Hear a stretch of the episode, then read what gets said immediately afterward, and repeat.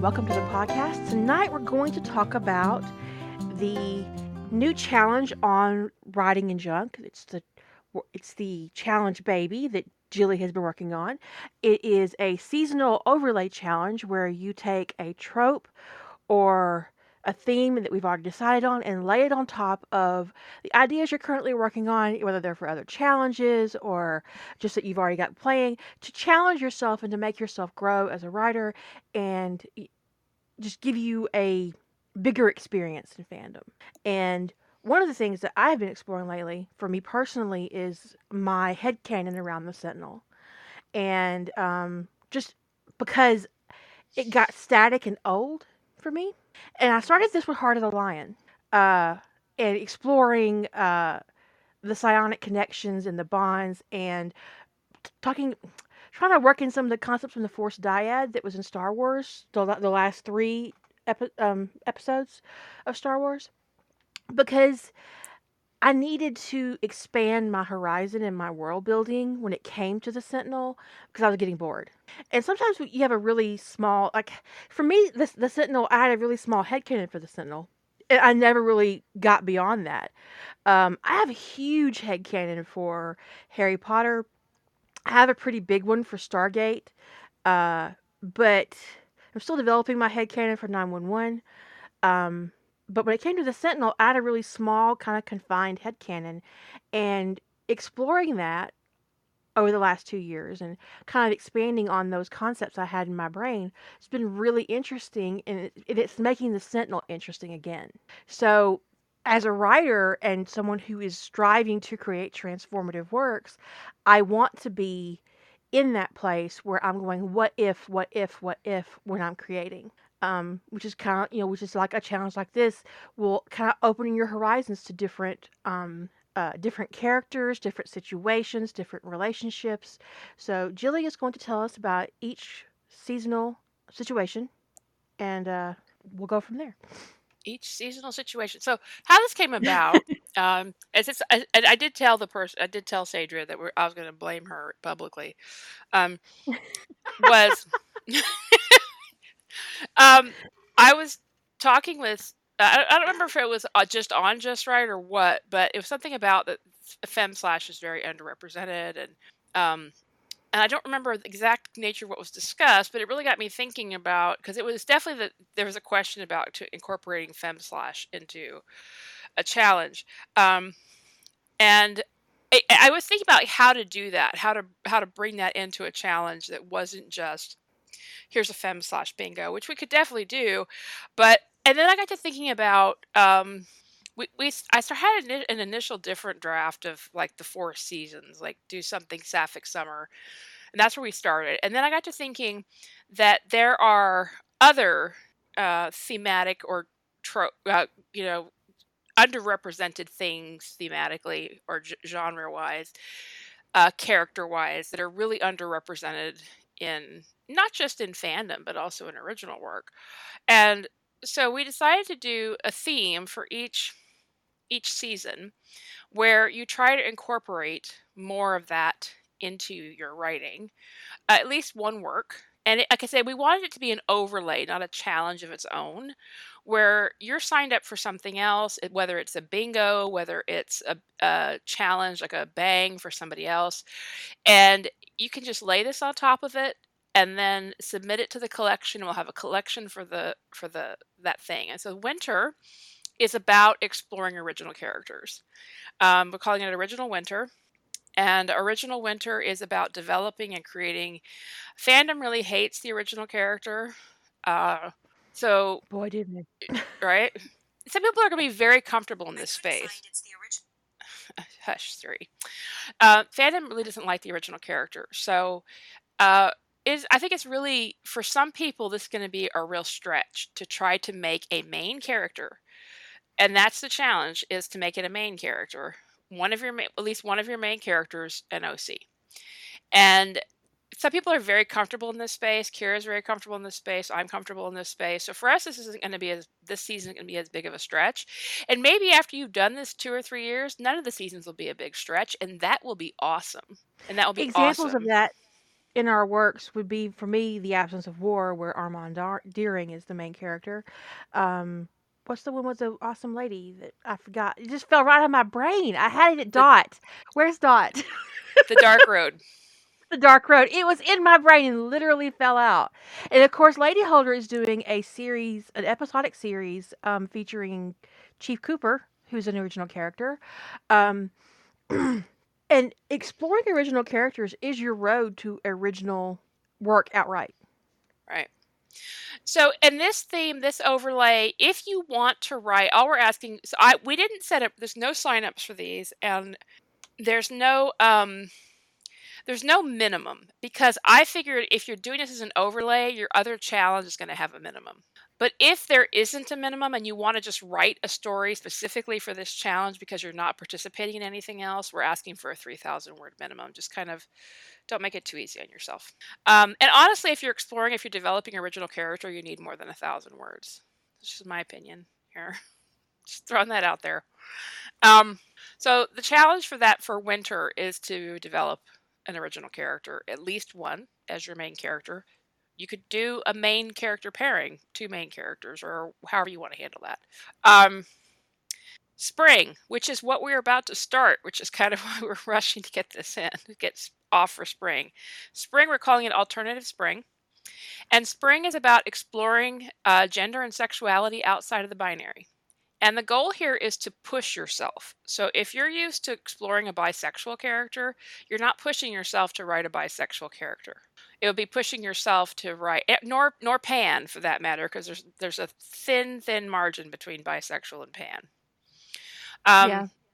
So exploring an ace character would be pushing yourself, perhaps, or exploring. I think you're thinking that my fic for Big Moxie fits this You're cute because too. while I yeah, because while I have written Eddie, Eddie as demisexual, it's always been like an after the fact kind of thing because he's already in love and already there and he's not struggling with the attraction. Oh So yeah, you're right. It That's it, not the really case in my new one. It really is a big theme. Yeah, that yeah. Um, Um, and the so yeah. or or or you could go explore outside the gender binary. So you could explore a character who is um, non-binary or who is gender fluid. Uh, just give yourself a little bit of a push. If you're used to writing somebody who's cis male or cis female, give yourself a push and write a character who is um, who is not that.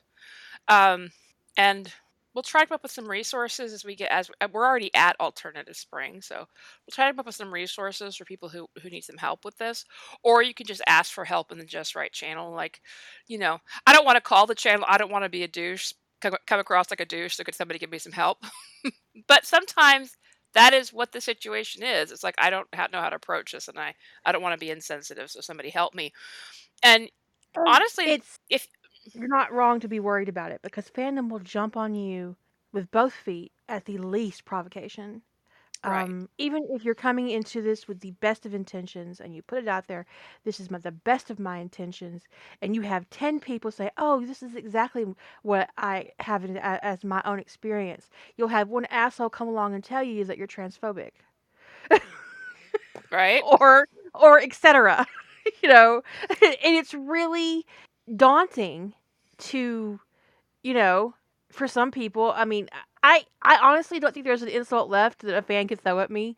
Um, so I'm, you know, okay, that's really interesting. Use all your bisexual energy, Lady Holder. right um so just the, the idea is this this is i feel like we when we talked about this this is an underrepresented and underserved segment of uh character characterization in terms of character building that people don't often push themselves into developing characters that are outside the binary um, outside of perhaps writing bisexual characters. I would say bisexual or pansexual characters is the most common thing and, and i think there's been a lot more expression of demisexual characters in the last few years.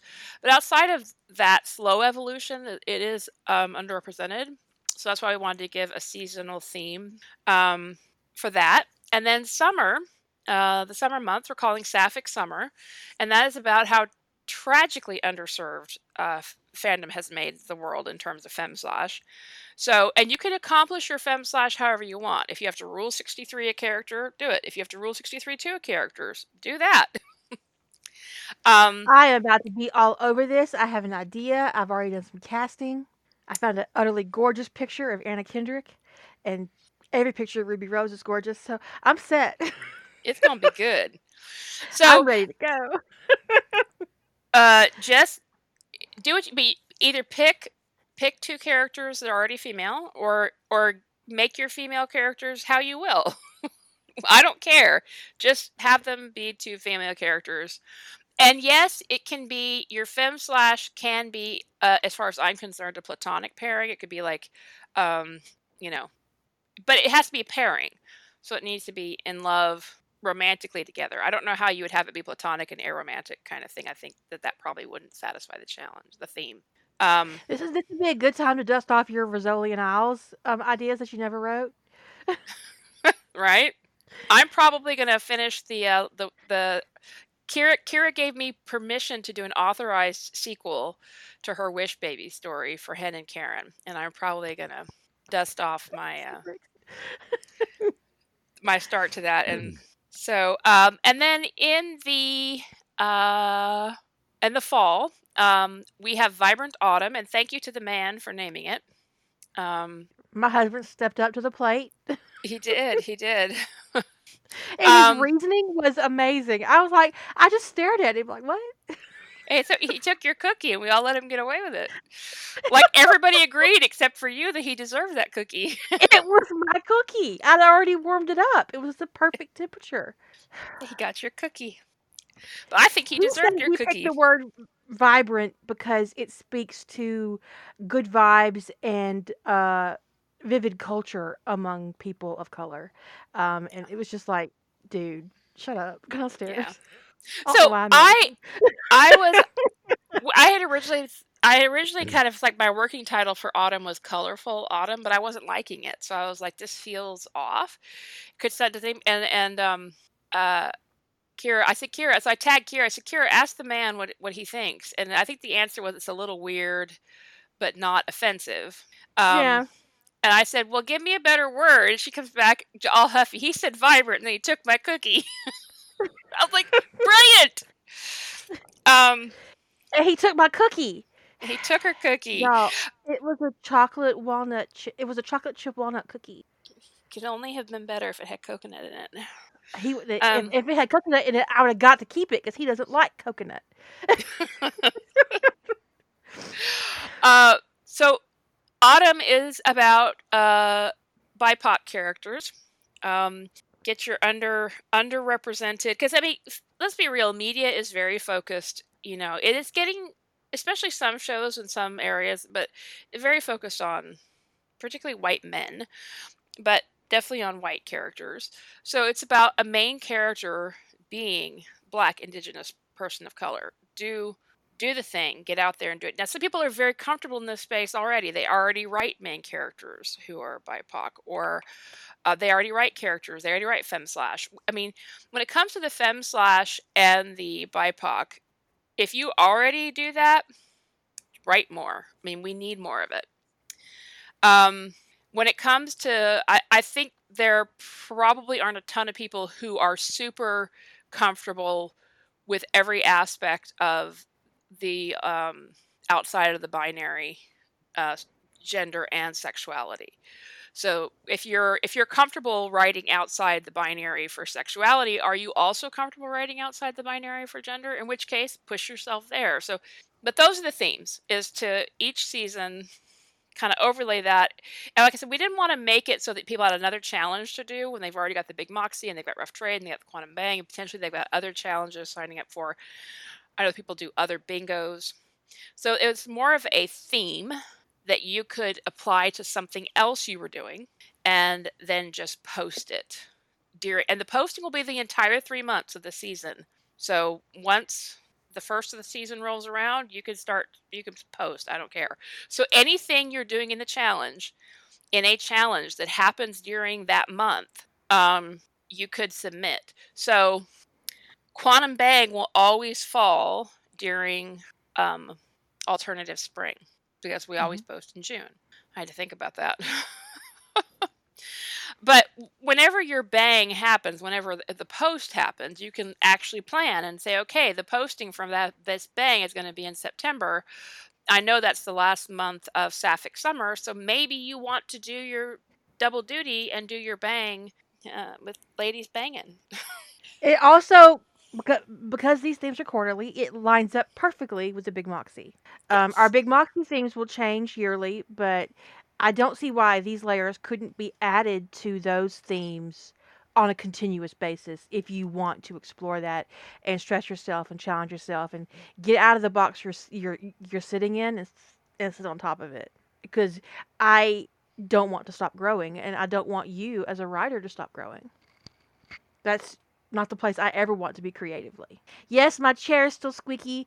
I, I have used an entire can of WD 40. I don't want to talk about it. She hasn't found I can't reach that the means. spot. She hasn't found the squeak point. Yeah. Fuck it. At this point, I just need to get a new chair. it's just like, this is one of those, you can have the house, I'll buy a new one moments. Dark, you, you're going to be in the corner the rest of the year for that. I appreciate it. But for the record, I have never, ever seen the word box to describe the vagina outside of straight up porn. I haven't seen it used. I mean, I, I know the word outside of porn, but I have never seen Yeah, it but- used like in, in casual conversation or anything. No, Dix. No. you don't have a story for me. But honestly, it is a porn term. When I see that, no matter what the writer might be thinking they're writing, they're writing porn in my mind. Because eh, eh, there's just some terms, or like inappropriately using the word come. If you don't know the difference between C O M E and C U M, Yeah, when when somebody writes, "I'm going to come over there," and it's spelled that way, I just kind of go, "Wow, that's a threat." I mean, but in porn, you'll see writers saying, I'm going to come, C U M, when it should be C O M E, because C O M E is a verb, and Verb. C U M C U M is a, what's your, It's a stuff. It's a stuff. it's a thing. It's a, yeah. So, come is the substance, and C U M E is the activity. So, whenever you see somebody using C U M in the activity, be assured they probably read very, all, too much porn. They read too much porn. Well, wanton and wanton is just a case of word confusion. It's not quite the same thing as people not understanding the difference between the substance and the. 'cause it, it's a very common mix-up because the two words are used in the same activity. I can't think of a case of where you would use wanton and wanton in the same activity. So I'm trying to think of one, but I can't. I, can't. I mean, we, I we, we, we, there. I cannot. we mix could we could come up with it. The wanton ate a wonton. I mean, it's it's just it's weird. It's just nothing, you know. you know, but the thing is, during during the course of having sex, someone will come and produce cum, and it's so it is easy to understand how those two words got conflated because they'll they could potentially be side by side. You know. But I can't think of any. I can't think of many circumstances where the wanton went and got some wontons. It's just, it's just, it's it reminds awkward. me of all those tweets about girls using the word cologne, m- meaning cologne but saying colon. yeah, I could smell his colon from over here. It's like, oh, that's unfortunate. Wow, wow! Get him to a doctor right now. and and put a mask on or something. You don't know how to smell that.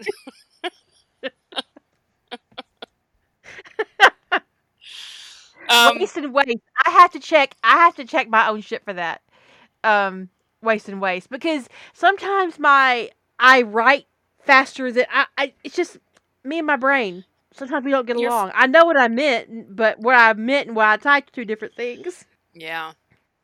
So, does anybody, if anybody has any questions about this, well, I'll continue yapping. But um, if anybody has any questions, just drop them in chat. Um, where is the list posted? Uh, we will be. We will create. Uh, the, page is a work in progress. I will say that. So be patient with with the page because I am editing from the Big Moxie. So the FAQ part I haven't really touched all the that much. Um, so um, but there will be a a uh, channel over on writing and not on writing and junk on just right, uh, so that we can people can ask questions and, and because we are about to enter the per- first period for the alternative. Did you do? Did I get we will. re- I did. Okay. That was. I have this crazy habit of doing that. I'm sorry. Um, I do it everywhere. I can't help myself. I don't know why. It's kind of this little click thing. This little. Anyways. um. So we'll do a link list like we're doing for Big Moxie. Yeah, yeah. So it it'll be great to get a collection every year of um all you know all the fem slash stories that were turned in, all of the you know um alternative gender, you know, all, And I can outs- give out, you guys the a outside the binary. preview. I'll give you guys a preview of what um, the Big Moxie is going to look like. Um, I am working on the list, so I have a um, I have a page that I am building on that isn't you know it's public, but it's not linked anywhere. So I'm going to show you guys that, and um, it uh, I'm working on it, but I think uh, it's a little more work than I intended on doing, but I think it's working out really well. I really like the organization. So if that organization works and we don't have any problems with people and their devices, I guess it will be how we do this one as well, Yeah, I mean, since we bought the plugin, right? We We're gonna get our well money worth on that. You guys be- better really enjoy these accordions because we're going to be using them everywhere. we put down a pretty penny for this, as my grandpa would say. So yeah, um, but uh, that page will go live once the first challenge is finished, and then we'll add to it throughout the year, and then we'll c- probably since these themes are these themes static, static, we might yeah, just have a page yeah. for each theme, Yeah, possibly. Yeah, or and then a tab for each theme, and then uh, no probably for, for for the for the uh, for the uh, I would think that for the um I think a page for each theme for each season ultimately for the posting list that way we can just hmm have a a year. Here's the stuff that came in for 2022 here's the stuff came in 2023 Okay, yeah, and then yeah, yeah the, the tabs would be the years because if we do this for five years um that people who want to read the fem slash can just go to the sapphic summer page yeah. So I think it'll be a lot of fun. Um, So y'all can um uh you know um blame Sadria. I mean credit Sadria. She started this. Um, I kind of you know I, I like to I like to I like to run with things and try to find a way to um how to implement it in a way that is the as accessible as it can be for as many people as possible. And since we already run a lot of challenges, I didn't want to like toss in another challenge with defined dates. Well, this has defined dates, but with like a specific due date and a sign up and stuff. You just, here's the theme, here's the period and time in which it is. If you post in that period, and you should know what your challenge schedule looks like. I know what mine looks like. Um, so, if you're thinking about female characters that you might like to work with, um, that don't get a lot of attention in fandom as an a- as a main character, you look at characters like Melinda May in the MCU, um, Maria Hill in the MCU, uh, Captain Marvel in the MCU. Then we move to Stargate. You've got Sam Carter, Janet Fraiser, um, Vala, uh, Taylor, of course. Taylor would be awesome. Uh, Elizabeth Weir, if you go there, you know. if that's your jam. Oh, did I?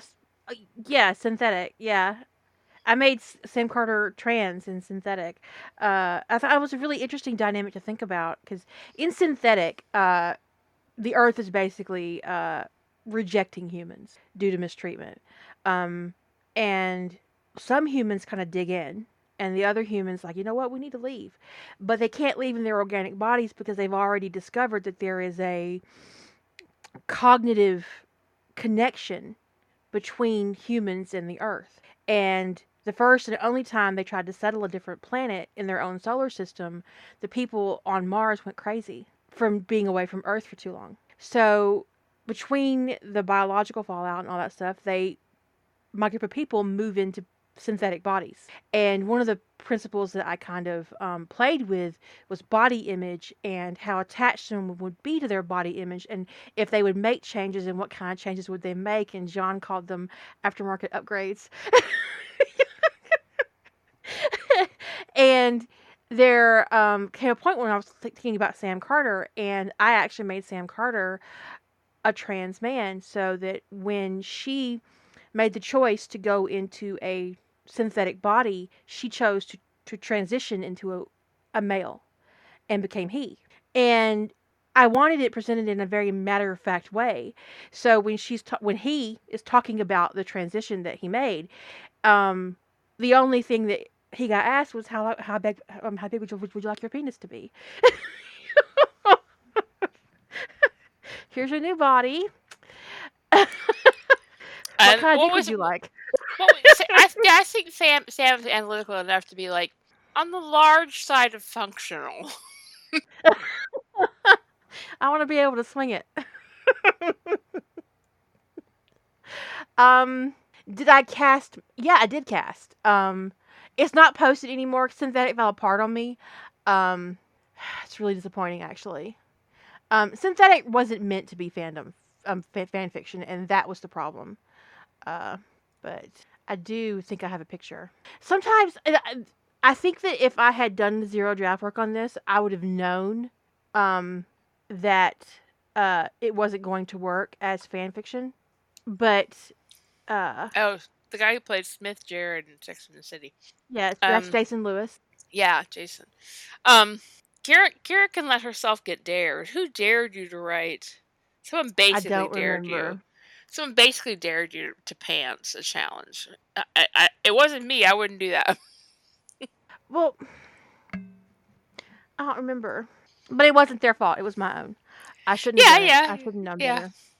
But it was basically a dare, and of course, I, I'd, I'd have been the same way if somebody thrown it at me. I'd have been like, "Of course, I can handle pantsing a challenge."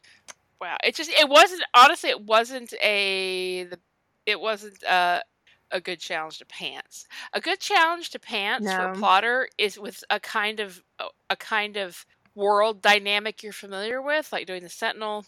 You you know what theme is coming your direction, and you pick your fandom when you sign up, and then you just resist plotting. But that was a whole new world, I think. hmm Um, so it was a big world building challenge, and so you focused heavily on your world building because you were trying not to plot.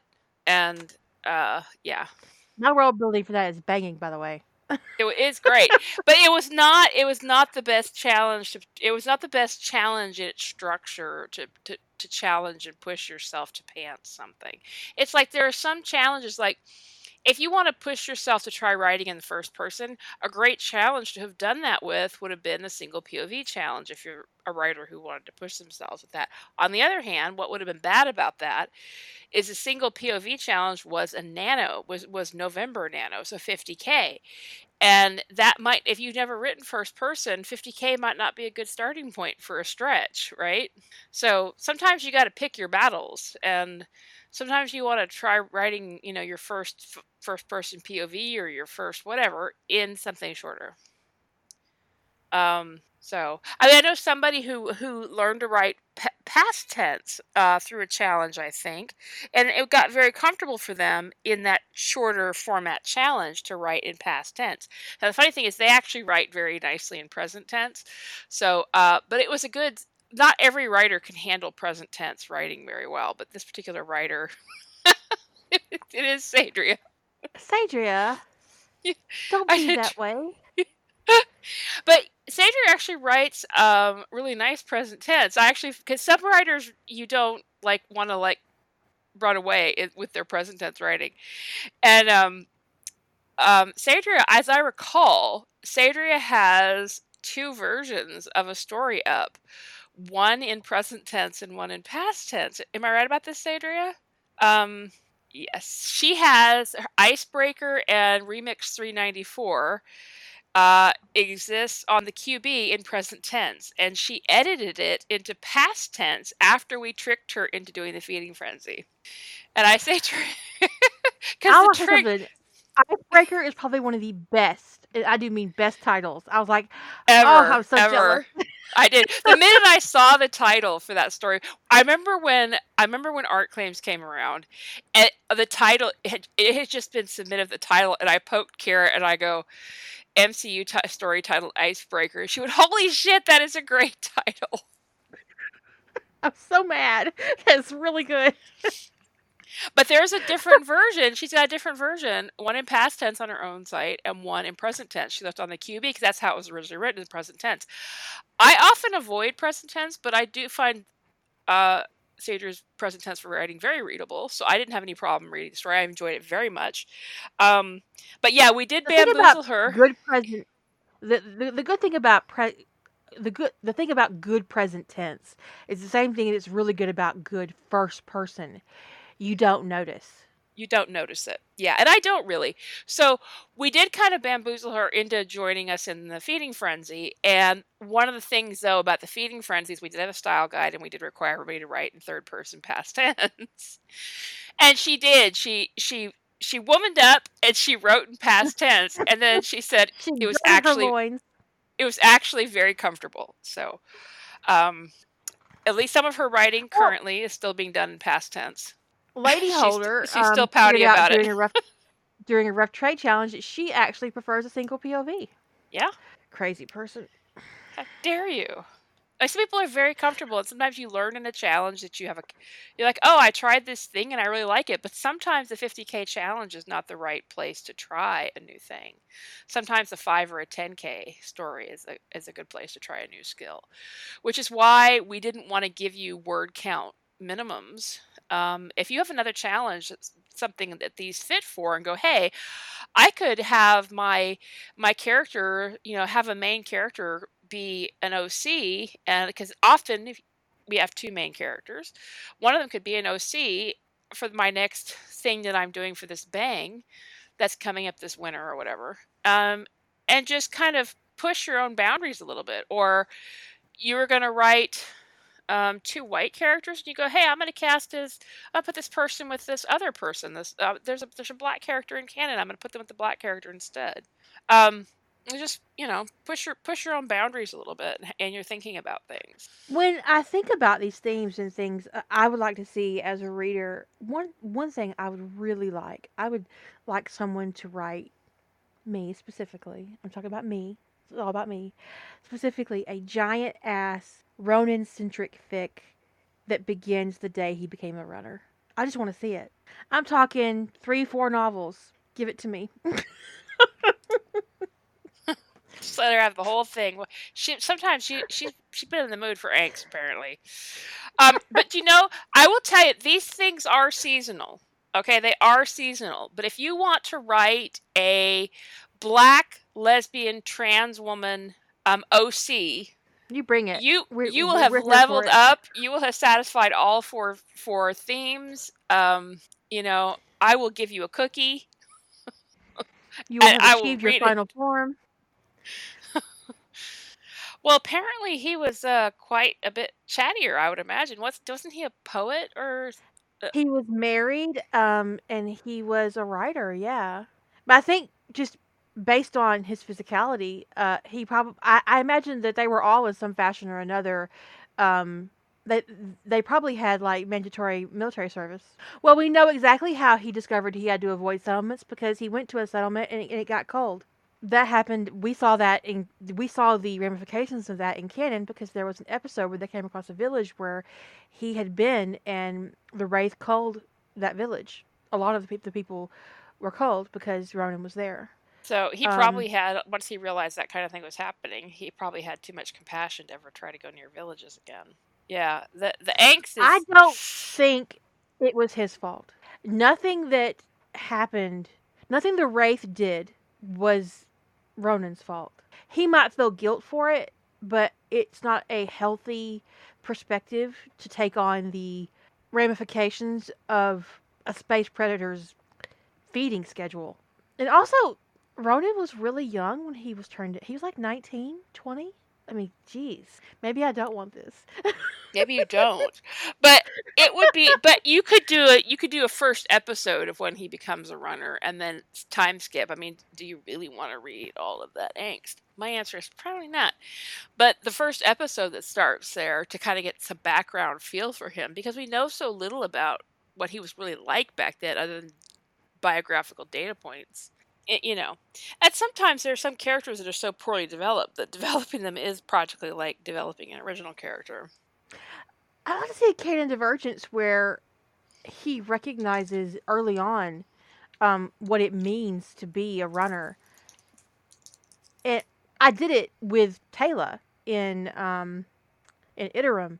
She's uh, turned into a runner, um, but she's confined to her own planet uh, as punishment.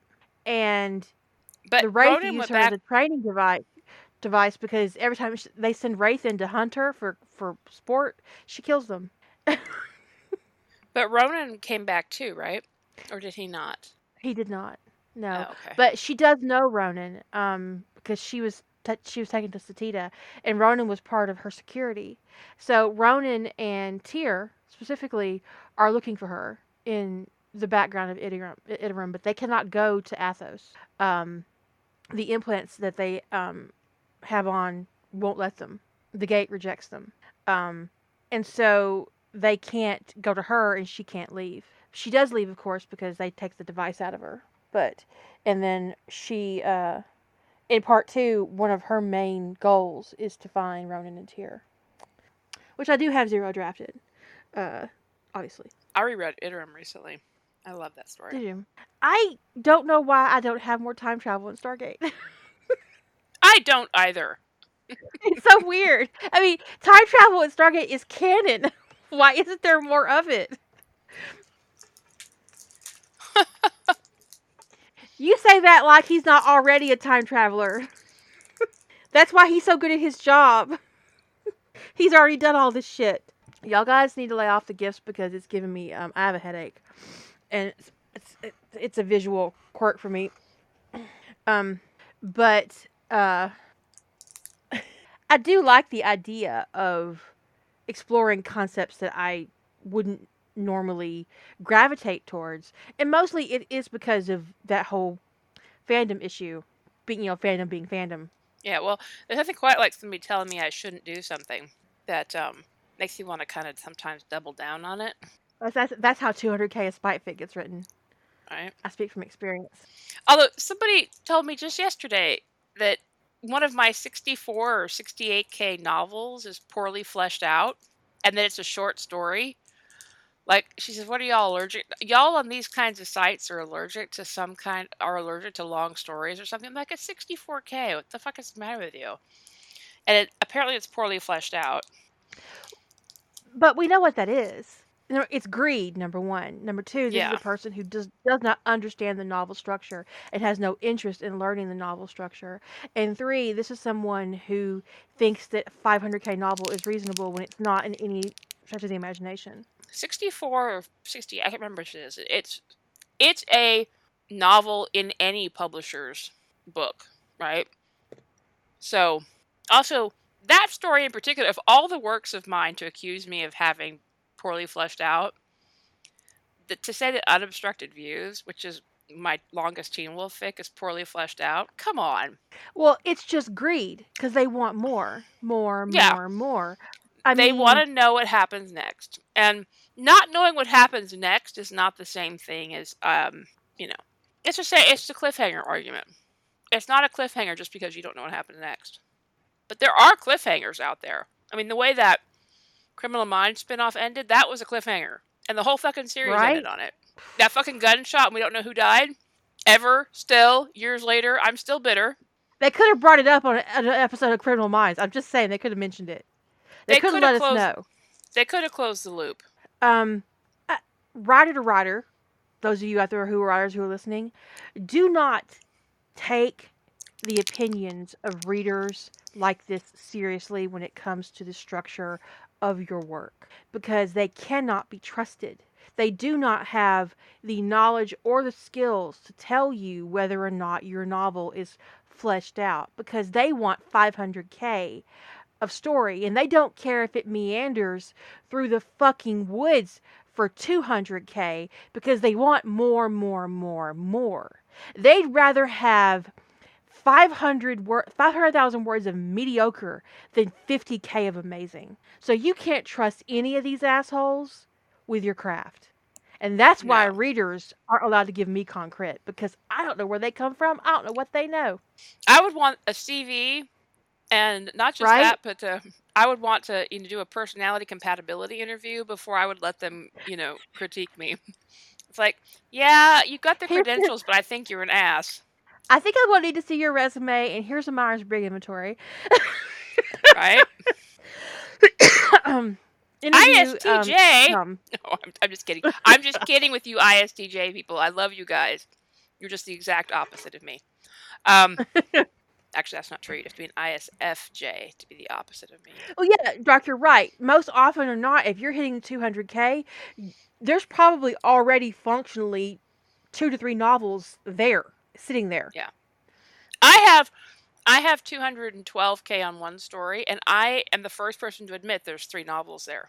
So, um, but we, and I, we've talked about this before. I don't want to waste my time. I mean, some days I think I might want to waste my time and re-edit that, but then I usually come to my senses before I actually waste a lot of time doing it.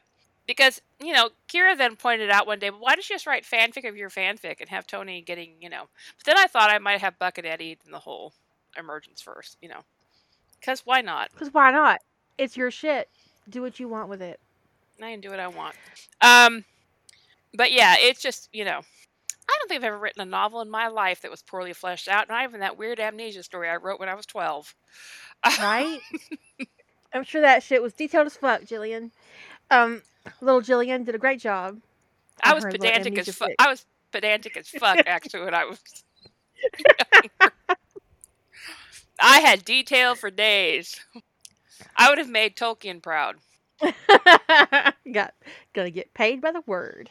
I was going to describe that intersection where that car accident happened in the nth detail. I mean, you were going to know how many lanes across every intersection was. Because that's what mattered. Not the fact she got hit by a car, but, you know, I but that's why you really literally can't take readers seriously in fandom when it comes to this kind of feedback because they are greedy and unreasonable and often just completely ignorant of the writing process. They have no concept of character development, uh, plot structure, world building. They're just. Did you ever play Hungry Hippos? oh, yeah. Yeah, yeah, yeah. I love The average- Hippos. Fandom reader is a plastic hungry hippo. hmm and you push their little lever every time you publish something and they gobble up whatever you give them and that is their only purpose an empty plastic hungry hippo i'm gonna get so many emails You are. You are going to get so much hate. But it's true. I've got, and now I'm going to have that image in my mind when somebody gets, you know, when I'm starting to deal with somebody who's entitled, I'm going to be like, oh, are you the purple hungry hippo? probably I'm going to W blue hippo. Um, I actually would consider developing um, a named character who has no, provided you have never developed them before. So, like Kira using Ragnarok as an OC kind of wouldn't count since she's, you know, developed the fuck Been out there. of him. She been there She done knows that she knows exactly who it is. But if it's a character that's just named, um, like for you, if, if you have never named, if you've never written Ragnarok as the main character before, I would consider that writing an OC because you have to you have to do as much work for that as you do. But you can do that. There's a and when it comes to Harry Potter, the list of characters that you could treat like a OCs if you've never written them before is like longer than the characters you can't. right because there are so many characters that are named that are not developed. Yes, Blaise. Yes, thank you. Um, Blaise. Blaze and d- the, the, the beanie the character that everybody thought was a girl until they got cast in the movie right.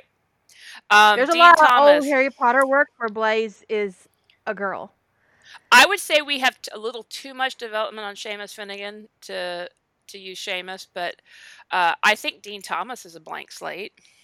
Fay, Fay, um, what's his, what's her face? Fay dunbar Dunbar. Dunbar. She's she's pretty blank, um, which sounds rude, but you know what I mean.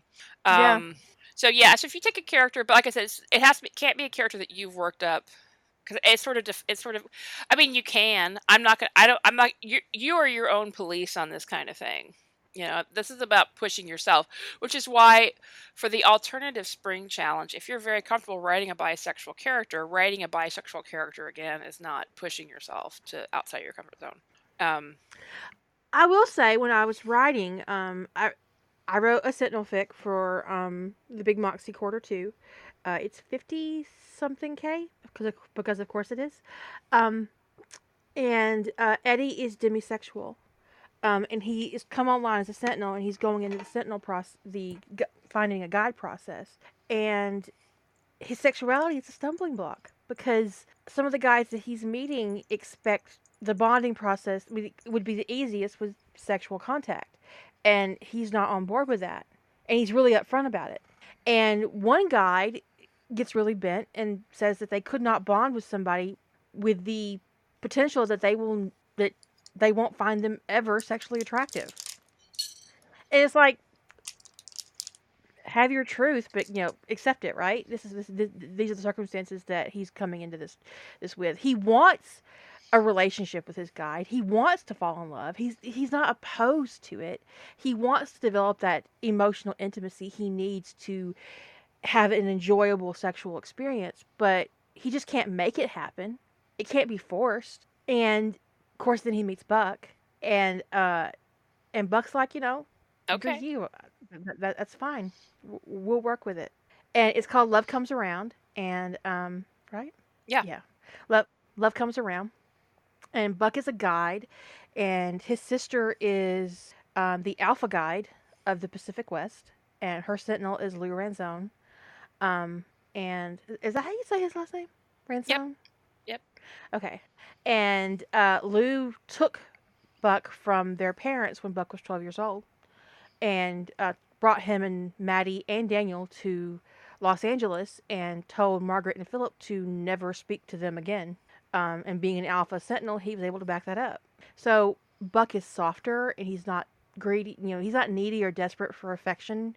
When when Eddie meets him, he's very confident in his um, um his abilities as a guide, and um, he he's has very this, uh, good with kids. He's very good with kids. Yeah, he has a pack of children that um from the Pride he likes to take places, and he has a campaign against Dave and Buster's. Um, so uh and of course Eddie falls in love because I'm a romance writer. That's what's going to happen. Uh, yeah, but, of course. But, but you clearly were writing demisexual. Um, but Eddie, but Eddie struggles with what he wants and what he needs. And there comes this moment where he stops teetering on the edge of being in love with Buck and just just falls completely over into it. Um, yeah, he doesn't moment. even know what to do with himself.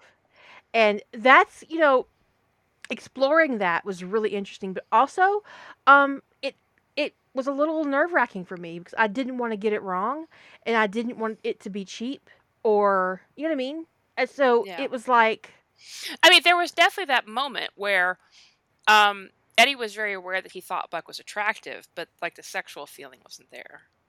You know, so it was like that's an attractive man. It was a little bit like external to himself because he hadn't connected with Buck emotionally yet on a romantic level. Mm-hmm even though they had become friends and he really relied on his guide and they were connecting and that you could see that connection deepening. It wasn't this innocent thing.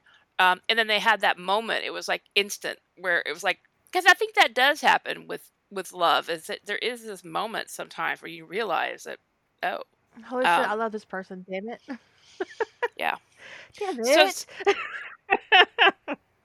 so somebody in the chat asked about poly would poly work for alternative spring um, yeah, I think so. Uh, here's the thing about poly: is some people um, poly is uh, just what they're comfortable with. It's what they want. They need to be in a relationship with more than one person, and that is a very different sexuality expression than the typical monogamous one-on-one relationship. That's a little bit different vibe than just we stumbled into a poly relationship and we managed to work out. But um, but either could work because they're very different. It's pushing yourself as a writer to explore a different relationship dynamic, a different character dynamic. But there are people out there who just seek out poly relationships because they know that's what they need to function well, is more than one person. And society is so judgmental. My husband said, "Maybe I need I, I need another wife." I said, "You know what? Maybe you do, Can't help pick her out. So And felt- 20 years ago, I'd have been like, motherfucker, what? right? But I've matured since then, right? And I'm like, does she cook? How cute is she? How do you know that we don't need a husband? well, that could be the conversation of wait, is is is, is he going to change the oil and mow the grass? I we like, all have our things, right? That we don't want to do. wow, Yeah, AJ, dark- I, but I just don't know what to do with myself in that moment. I don't either. But I'm on board because what I if am. Michael was like, "What, dude? I am, I am here for it. I want a link when you write it." Wow. Okay. Go forth. I approve. I am Jillian and I approve this message. Um, Dark posted posted a quote from I assume a site. It says some polyamorous polyamorous people consider poly to be a relationship orientation, sometimes uses an umbrella term for all forms of ethical, consensual, and loving non-monogamy. Um, now, some people poly can be an umbrella term for non-monogamous relationships, but some people, a lot of people I know in poly relationships, they do confine their sexual activity to within within the poly I don't know if you've ever been accused of this, AJ, but you're a cock tease. right? Ace, po- oh, ace, now you ace. have. You can add it to your list. Sadri says ace poly happens. Ace everything happens. Ace, ace hetero relationships. Ace slash, ace fem slash. It all happens. Ace couples Here's the have thing. relationships. I know that's thing. a shock to some people out there, but it's the truth. Every, Ace, I mean, people who have had se- people who've had sex have had sex that they really didn't want but didn't care. I consider myself 95% heterosexual with a 5% Ruby Rose tax. well, Can't that started as a myself. k.d. lang tax, you know. Right. Yeah, I've I've well, I can still I can still go there. Um 10%. 5% for Ruby and 10% or 5% for k.d. lang because um but I have actually had sex where I really didn't care. It was like, okay, you want to yeah, we can. Go ahead. I can probably I can imagine that there have been ace people who were married to somebody. They'd be like, yeah, okay, well, fine, we can fuck. It's fine. Just Well, I mean, I've known people who came out as ace like 10 years into their marriage. Um, which honestly, I think it's it's a, a sad, unfortunate aspect of our culture that people uh, struggle to figure that out. That this is not what they want at all. Now, the one woman I know uh, who I spoke to most recently who went through this, her husband was very understanding. He did not want to like get a divorce or anything. Um, and they just stopped you know they, they removed sex from their relationship and just kept it to physical f- affection and phys- they're still physically intimate very close but uh, she made it very clear that she has never enjoyed sex and she doesn't want to ever try to do that to herself again. But i just found that to me it was just very sad the idea that you know you know 10 or 12 but there are a marriage. there are some people who equate asexuality with the inability to have sex, the inability to have sexual arousal, and that's just not true. no no no no no no i am not familiar with the term transmasc that's new But- oh okay. Oh, okay. Gotcha. I wasn't getting Thank there. you. I wasn't either. I was like, what? Sexuality is a spectrum, and I think that as you move through life, you it is entirely possible and likely that you're moving on that spectrum back and forth as you grow and change and have experiences and you're exposed to people and ideas that um, you were unaware of. Uh, and I honestly think that a lot of people struggle with sexual identity into their 20s and 30s because they're not getting a proper sexual sex education and they don't know what is out there. They don't have a term that fits how they feel. They don't know what to do with it. Yeah, and everybody uh, has a different experience of of sex, whether they have sex or whether they don't. Um, so there are people in the chat who've talked about, you know, that they aren't interested in sex in real life. They don't like to watch it, but they like to read it. Um, there, we have ace people in our writer community who write banging sex. No pun. Well, maybe pun intended. Um, she totally meant the fuck out of that pun. but you know, so so people tend to try to pigeonhole people who are ace into a little a little oh why are you talking about sex? You're ace. What what is that you know? They might be interested in sex at a at a cerebral level. They might even m- masturbate or whatever. They might be interested in sex with their own body. They just might not want somebody else's hands on it their body. Um i have a little cousin she is uh, she's the the daughter of okay like uh, she's still technically my she's my first cousin because of the way that first cousins work, but she's my second generation first cousin, if you know what I mean. I grew up with her mother. Um, and she called me and she says, I need you to explain to my mom that I have a girlfriend. I said, You're eight years old. You're too young for a girlfriend. And she said, Just explain to my mom how it's okay that I have a girlfriend. I said, Okay, put her on the phone. I said, It is perfectly okay that she has a girlfriend. She says, I know. I told her it was okay. I don't know why she called you. Because I am the cool cousin. What are you talking about? I said, "What is this?" She said, "Well, what happened is that she came home and told me she had a girlfriend, and I asked her about her boyfriend, which she had the day before, and she said she'd moved on, and I I didn't understand, so I was asking, and suddenly she demanded my cell phone and called me." so she has a girlfriend. There you go. And she's eight and uh, she said, she said, and I quote, "Mama, it doesn't matter if I have a boyfriend or a girlfriend. All we do is hold hands." so their personal, private parts don't matter. and per- she per- has this really thick Southern accent. Take my accent times three. Their per- our personal, private parts don't matter. Because we're just holding hands, which is true. But we have a fair but, yeah, number she of was ace. hilarious. I was gonna say we have a fair number of ace people in our community, but we have a fair number of ace people in the chat tonight. um, and every one of them has a different experience of sex and a different appreciation for sex and a different um, experience of how their sexuality works. And for somebody to try to pigeonhole what real ace is to somebody who is ace is next level bullshit. It's like somebody trying to explain like somebody tried to tell me I wasn't a lesbian. I'll tell you why I identify as a lesbian. I actually have a real problem with bisexual erasure. So you would think because I have a problem with bisexual erasure that I would identify as bisexual because I don't mind having sex with men and sometimes I enjoy it. Um, I don't have relationships with men. I do not connect emotionally with men. I've never had a successful relationship with men ever. So she's an so, emotional lesbian. I am a total I'm total emotional lesbian. Um, fair. what I do with my personal really hard to relate to.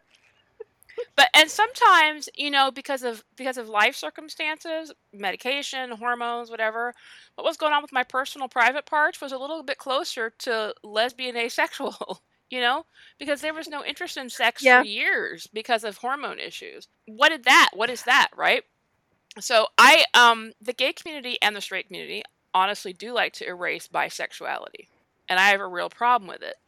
So I will fight bisexual erasure. And so at a at a level of how my clit works, I would say that I'm bisexual. But emotionally I'm not. I'm a I'm a, okay. I'm a I'm a lesbian. Yeah, there you go. Dark says I'm bisexual but not biromantic, and I'm not. And so because when people want one label, I would say I'm a lesbian. Because that's if I have a life partner in life, it's going to be a, another lesbian. And unless my life partner is non-binary, in which case, you know, then I'd, then I'd probably just. But aren't you still a lesbian? Um, no, because I think if I were to if I were to call myself a lesbian in the face of my partner saying they were non-binary, I I would feel I would personally feel a little like I was invalidating their gender choice. I don't know. It's complicated in my head, so I probably would go back to calling myself bisexual which sounds weird, but pan. Eh, yeah, I guess I. If they're not a, binary, it'd be pan, right? Yeah, but I've I'm of the I am of the um I am old enough to have not made the distinction between bisexual and pan. I mean, pan is under the mm. bisexual mm. umbrella, and to me, bisexual just means my gender and other genders, not man and woman. Mm. Um, So eh, I mean, it's all just you know, sexuality is very much your individual point of view. But yeah, I had somebody after a podcast challenge me because I was talking about having sex with a man, and and I've also been clear, open about being a lesbian. And they said, "Are you really a lesbian?" I got I got a contact form. Are you really a lesbian if you have sex with men? I'm a lesbian if the woman I'm going down on thinks so. just kidding. Honestly, I'm just kidding. I'm is lesbian if I. That's rude That's as fuck, is what it is. It is nobody's business.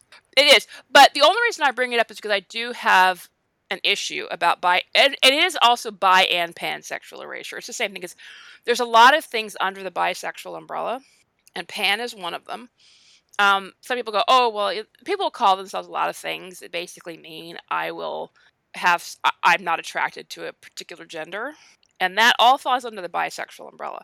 Well, both sides of the binary like to erase the middle. And so if you wind up, if you're bisexual and you wind up with, uh, and you're a woman and you wind up with a woman, some people go, well, you were always a lesbian. Or if you wind up with a man, people go, oh, I knew you were always straight. And it is a thing, and it's an annoying thing. Yes, bisexual lesbians are a thing. Um, I do think, in terms of if you were to use multiple terms, um, I do like what Dark said. It was, was what did you say, Dark? biromantic that you're not that you're Bis- monoromantic. Yeah, bisexual something.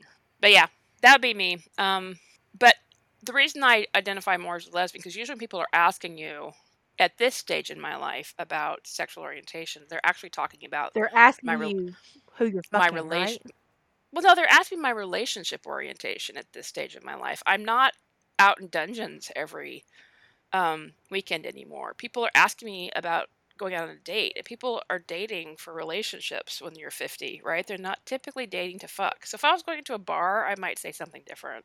It's just, it's a weird thing in my own head. And honestly, your sexuality only has to live in your own head.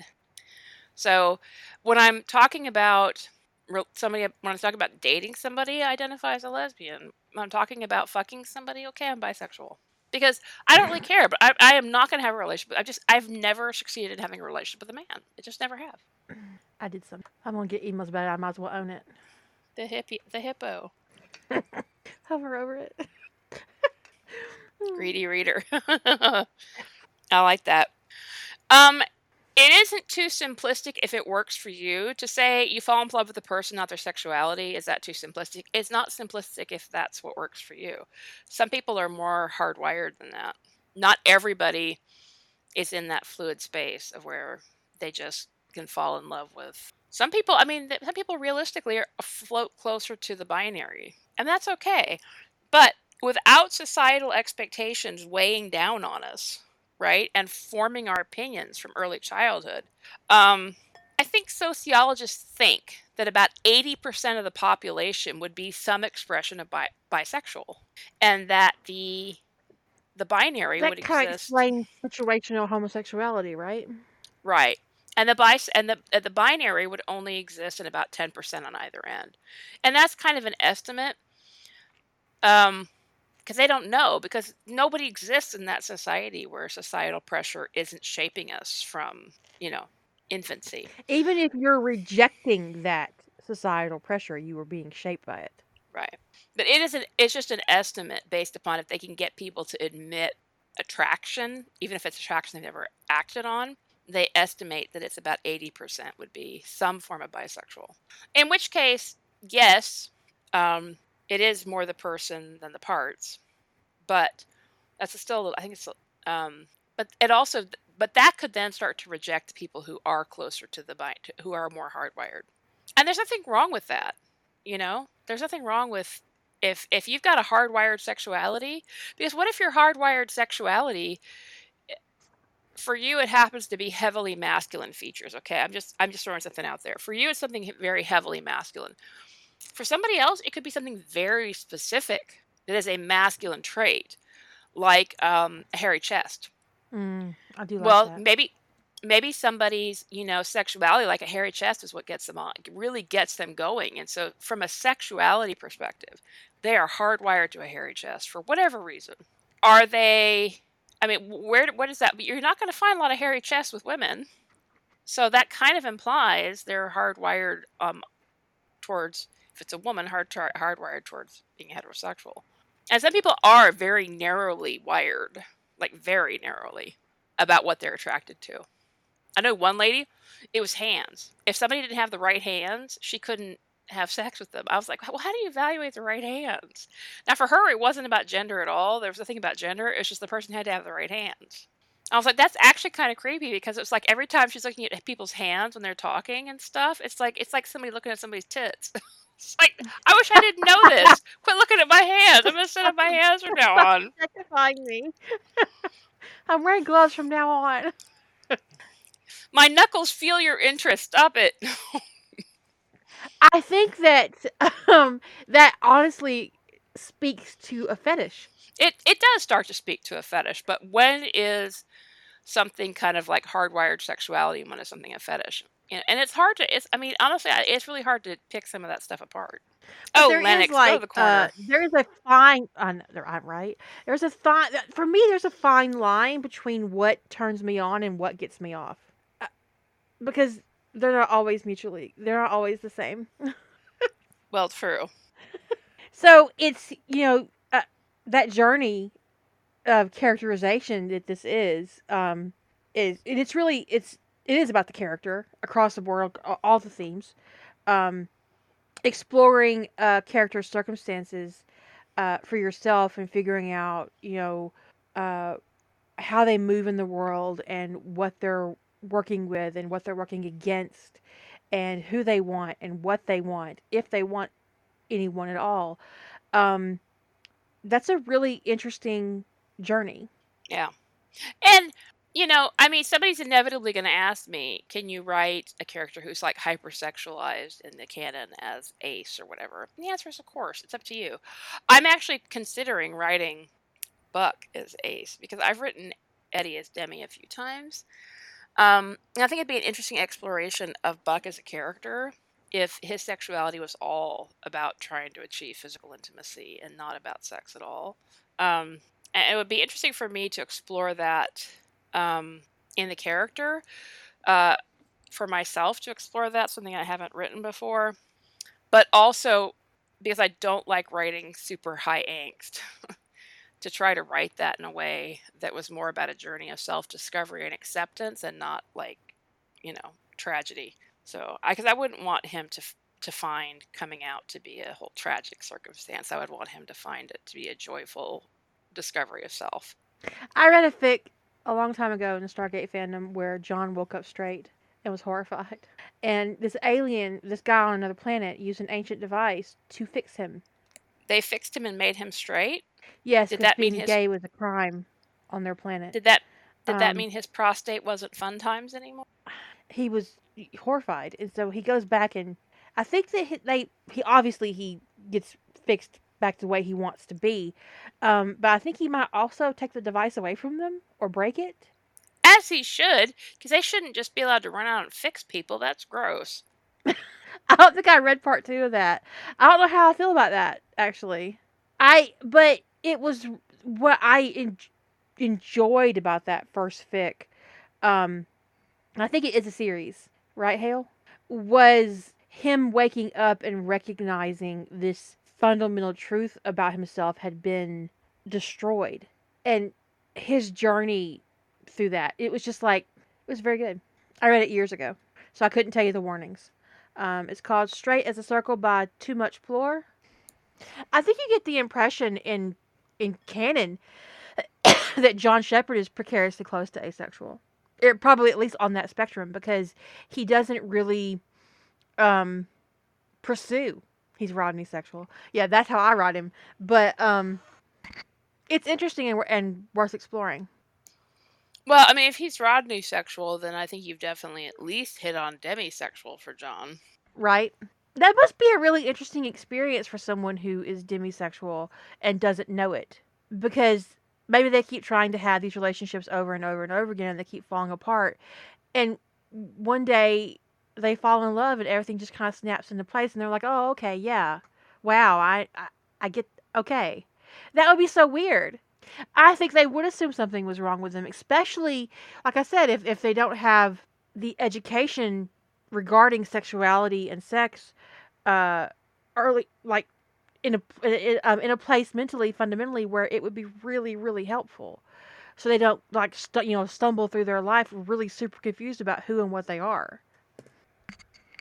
Well, I and wonder how many finding that out. Well, I wonder how many people who are demisexual either just assume that they're heterosexual um or gay or whatever based upon their first love um and then struggle with what happens after that or hmm somehow make the leap into thinking they're they're asexual early in life and then get like a shocking discovery later that that isn't the case. Because i mean that would be it that would be uh also a, a moment in somebody's life. If let's say you made it to your mid 30s or whatever and you think you're ace and you and well you are you're on the ace spectrum but you thought there was like nothing sexual going on for you and all of a sudden you've got sexual feelings for your best friend and you're like um well this is what is going on in my pants right now? You know i mean having that sexual interest in another person for the first time would be of gay for you. Yeah. W- yeah. And that could be a lot of where that trope came from. Yeah. Yeah i'd agree. Um yeah the funny thing about people who are demisexual who people tell them they're confusing sex and love is they actually explicitly are not confusing them they just don't want one without the other. Right. so you know there's there's there's a like a lack of confusion. The problem actually comes in i actually think a lot of times for heterosexual people who start having a sexual relationship and think that there's emotions attached that aren't. That's confusing sex they're and more likely honestly. to confuse yeah i agree. Yeah i i, I agree. think demisexual have a little bit more emotional iq than that so. That's just my opinion. Don't anybody send me nasty emails about your particular flavor of demisexuality and how i got it wrong. I honestly think that probably that all of us have a unique sexuality that none of us are exactly the same.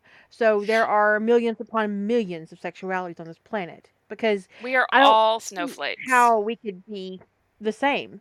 All right. I actually thought about creating a channel um, on Crossroads called "We're All Snowflakes" or something like that, um, specifically because to talk about sexuality because we are all so different, and also because there are a lot of people who come into their understanding about sexuality later in life and they want some support around it. Um, and they don't realize that they can get that support pretty. There've been a couple people on Crossroads who've been pretty shocked um, at the at the ease at which they could get support around sexuality issues. Um, and certainly will support your sex issues too. Sexual health Yeah. issues, s- just having sex, proper lube, good sex toys, you know. There's somebody in our Finding community, perfect sex toy because that's there's somebody, the, in, that's a journey. I don't remember who, even if I did remember who, I wouldn't tell y'all who it is, but there is somebody who tests sex toys for a living. You know, Mm. Why isn't this my job? it's a hobby, but that is their job. That is their job. Because it came up one day, they were discussing it about, um, you know, it's one of those things you she's not sure what to do with all the toys she's tested, right? Because she can't exactly recycle them. right. And it and it's not exactly something you can just put on Craigslist. I test sex toys for a living, and I've got like several boxes full of sex toys that I don't need anymore because I get new ones every month. Who wants them? Weird. Although honestly, if you cle honestly if you clean them well, I mean, some people are gonna be like, yeah, whatever, man, I'll take them. People take anything, but it's still it's just like there was this whole question of like, can I recycle these? No, you- probably not. There's no way to, as far as I know, there's no way to recycle a silicon dildo or vibrator or whatever. No. Right, Dark? I would too if I had a job, you know, a job testing sex toys. Although, depending on how many sex toys I had to test, there might come a point where I'm not interested in the in the Big O. It'd be more like let's let's check out its functionality and do all the features work and how does it feel. But I'm just not gonna try to get off on this one mm, because I'm Stick still it in the tired from that. dishwasher. How, I'm still how's it washing? Banging I'm on the still tired. table.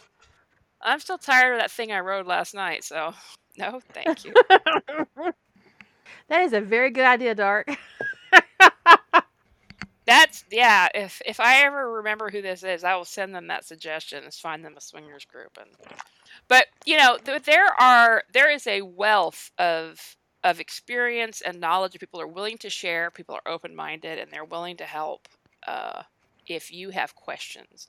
So I expect we're we're you know we're about to start. You know we're kicking this off in time to start alternative spring. So start thinking outside of the binary. Which that's why we're kind of focusing a little bit more on this. Um, start thinking outside of the binary and what that means. What would what would what would push you a little bit, um, and um, and and go forth. You know, there are things I've contemplated some things I thought I would probably never be willing to write, but honestly, not because I'm not interested in it, and not because I don't think that these types of characters deserve better uh, representation in fandom, but just because I didn't want to deal with the potential abuse. But if I decide to write an ace character and someone comes and abuses me for how I choose chose to write a character, I'll just you know I figure I'll just come and get my ace peeps and either delete or get my mm-hmm. ace peeps and set them loose in my comment section. So. It is beyond weird for anyone to expect a writer to write their exact experience. Number one, they don't know your experience. And two, if they did and they did write it, it'd be it would be ethically shady as fuck. There was actually a writer whose name I have long forgotten who was trolling gay relationship forums for plot works on their male male romance writers. They were using the actual experiences of gay men to write male male ro- romance in fiction and selling it. And they were doing that by trolling um, forums and Reddits and stuff. And wasn't she catfishing as well, pretending to be a gay man? I think, I think so. I think so. Um, yes, yes, yes. She was catfishing and pretending to be a gay man. Yeah, it was. And even said on Facebook that that she was in her mind a gay man. Yeah, and there was uh, she was married, as I recall. Um, mm-hmm. Because what it was, I think that it was her her husband who tried to say, "Okay, actually, I'm a bisexual man who's married to a woman." They tried to cover it up that way, but then I think it came out, and it may. I think this is what happened that it was actually the woman doing all the writing. That the writer was actually the woman, but the front man was was the husband. And wasn't they catfishing like young gay men yeah into, into like, conversations yeah was, and getting ugly. And getting their sexual experiences and stuff in private conversations and then using it in books. Yeah. You don't want somebody writing your actual experiences. Right. You so want i mean to be I, able to identify with characters in a superficial way when it comes to their activities in a story. You just it you is, don't want to go that um, deep you just think you do. It is um I've read stories where, like, you could almost tell that the readers were in tears with how seen they felt by the way the writer wrote the character who was either demisexual or ace or something along those lines at one time it was a i think a non-binary character and people's like i felt like somebody had seen me and this was you know and there's just like these all these comments and then there always was some asshole going you know this there's there's no demisexual people like this. There's no ASK people like this. What does the matter with you? You got this all completely wrong. There always is going to be that asshole. Um, and I just I didn't want to expose myself to that at that time. Um, I'm still not sure I want to expose myself to that, but I'm willing to push myself. So that's kind of part of my own journey here is to find things to kind of push myself and I get a lot of flack about not approving negative comments, and I don't care what people say, the, the, negative things that they say. I don't care what the words they're using are, because it isn't about their words. It isn't about their so-called constructive criticism or their um, their complaints about what I'm not writing or what I am writing. Um, but honestly, lady, years from years later, I still wonder to myself, why the fuck did you click on a Noble AU Harry Potter story if you didn't want to read Noble Harry? Asking for a friend and also for myself because I'm still I don't, I don't get it. But um, it's not the words; it's the behavior. Right. And why wasn't there bitch on the first chapter? Why was there bitch at the end of 150k? Right. It's like you read so you read the whole thing so you could bitch at the last chapter. So somebody said this is why they're terrified to post fan fiction. So I think you got a few options. We have one person um, who did not want to deal with any kind of negativity about their writing. So they put their writing up on a WordPress site. They told people who wanted to know about it about it. They turned off all commenting and didn't offer any kind of contact form. There is no way to give that author feedback about that story if you don't know who the author is. None. So people, and I've seen people share the link and wreck the link and um, wreck the story. There is no way to give that author feedback about that story because they did not want to get any negativity, and that's the way they chose to handle it is to get no feedback at all. Really respect that line in the sand. Here's my work, take it or leave it. If you don't like it, fuck you. There's no way to tell me you don't like it. um, another option is to get an account on a site like the Wild Hair Project that is completely moderated and you will never see a negative comment. Another option is to get a WordPress, disable comments, but have a contact form have the emails from the contact form go to somebody you trust to moderate your comments for you and only send you the ones that are good and delete the rest. Or save the abusive ones in case you need them for some reason. But you have to be diligent about policing your own boundaries and not go and look because your your comment form will get archived on your site unless you purge it periodically. So you just can't go look at that. So there are some ways to insulate yourself from these abusive commenters.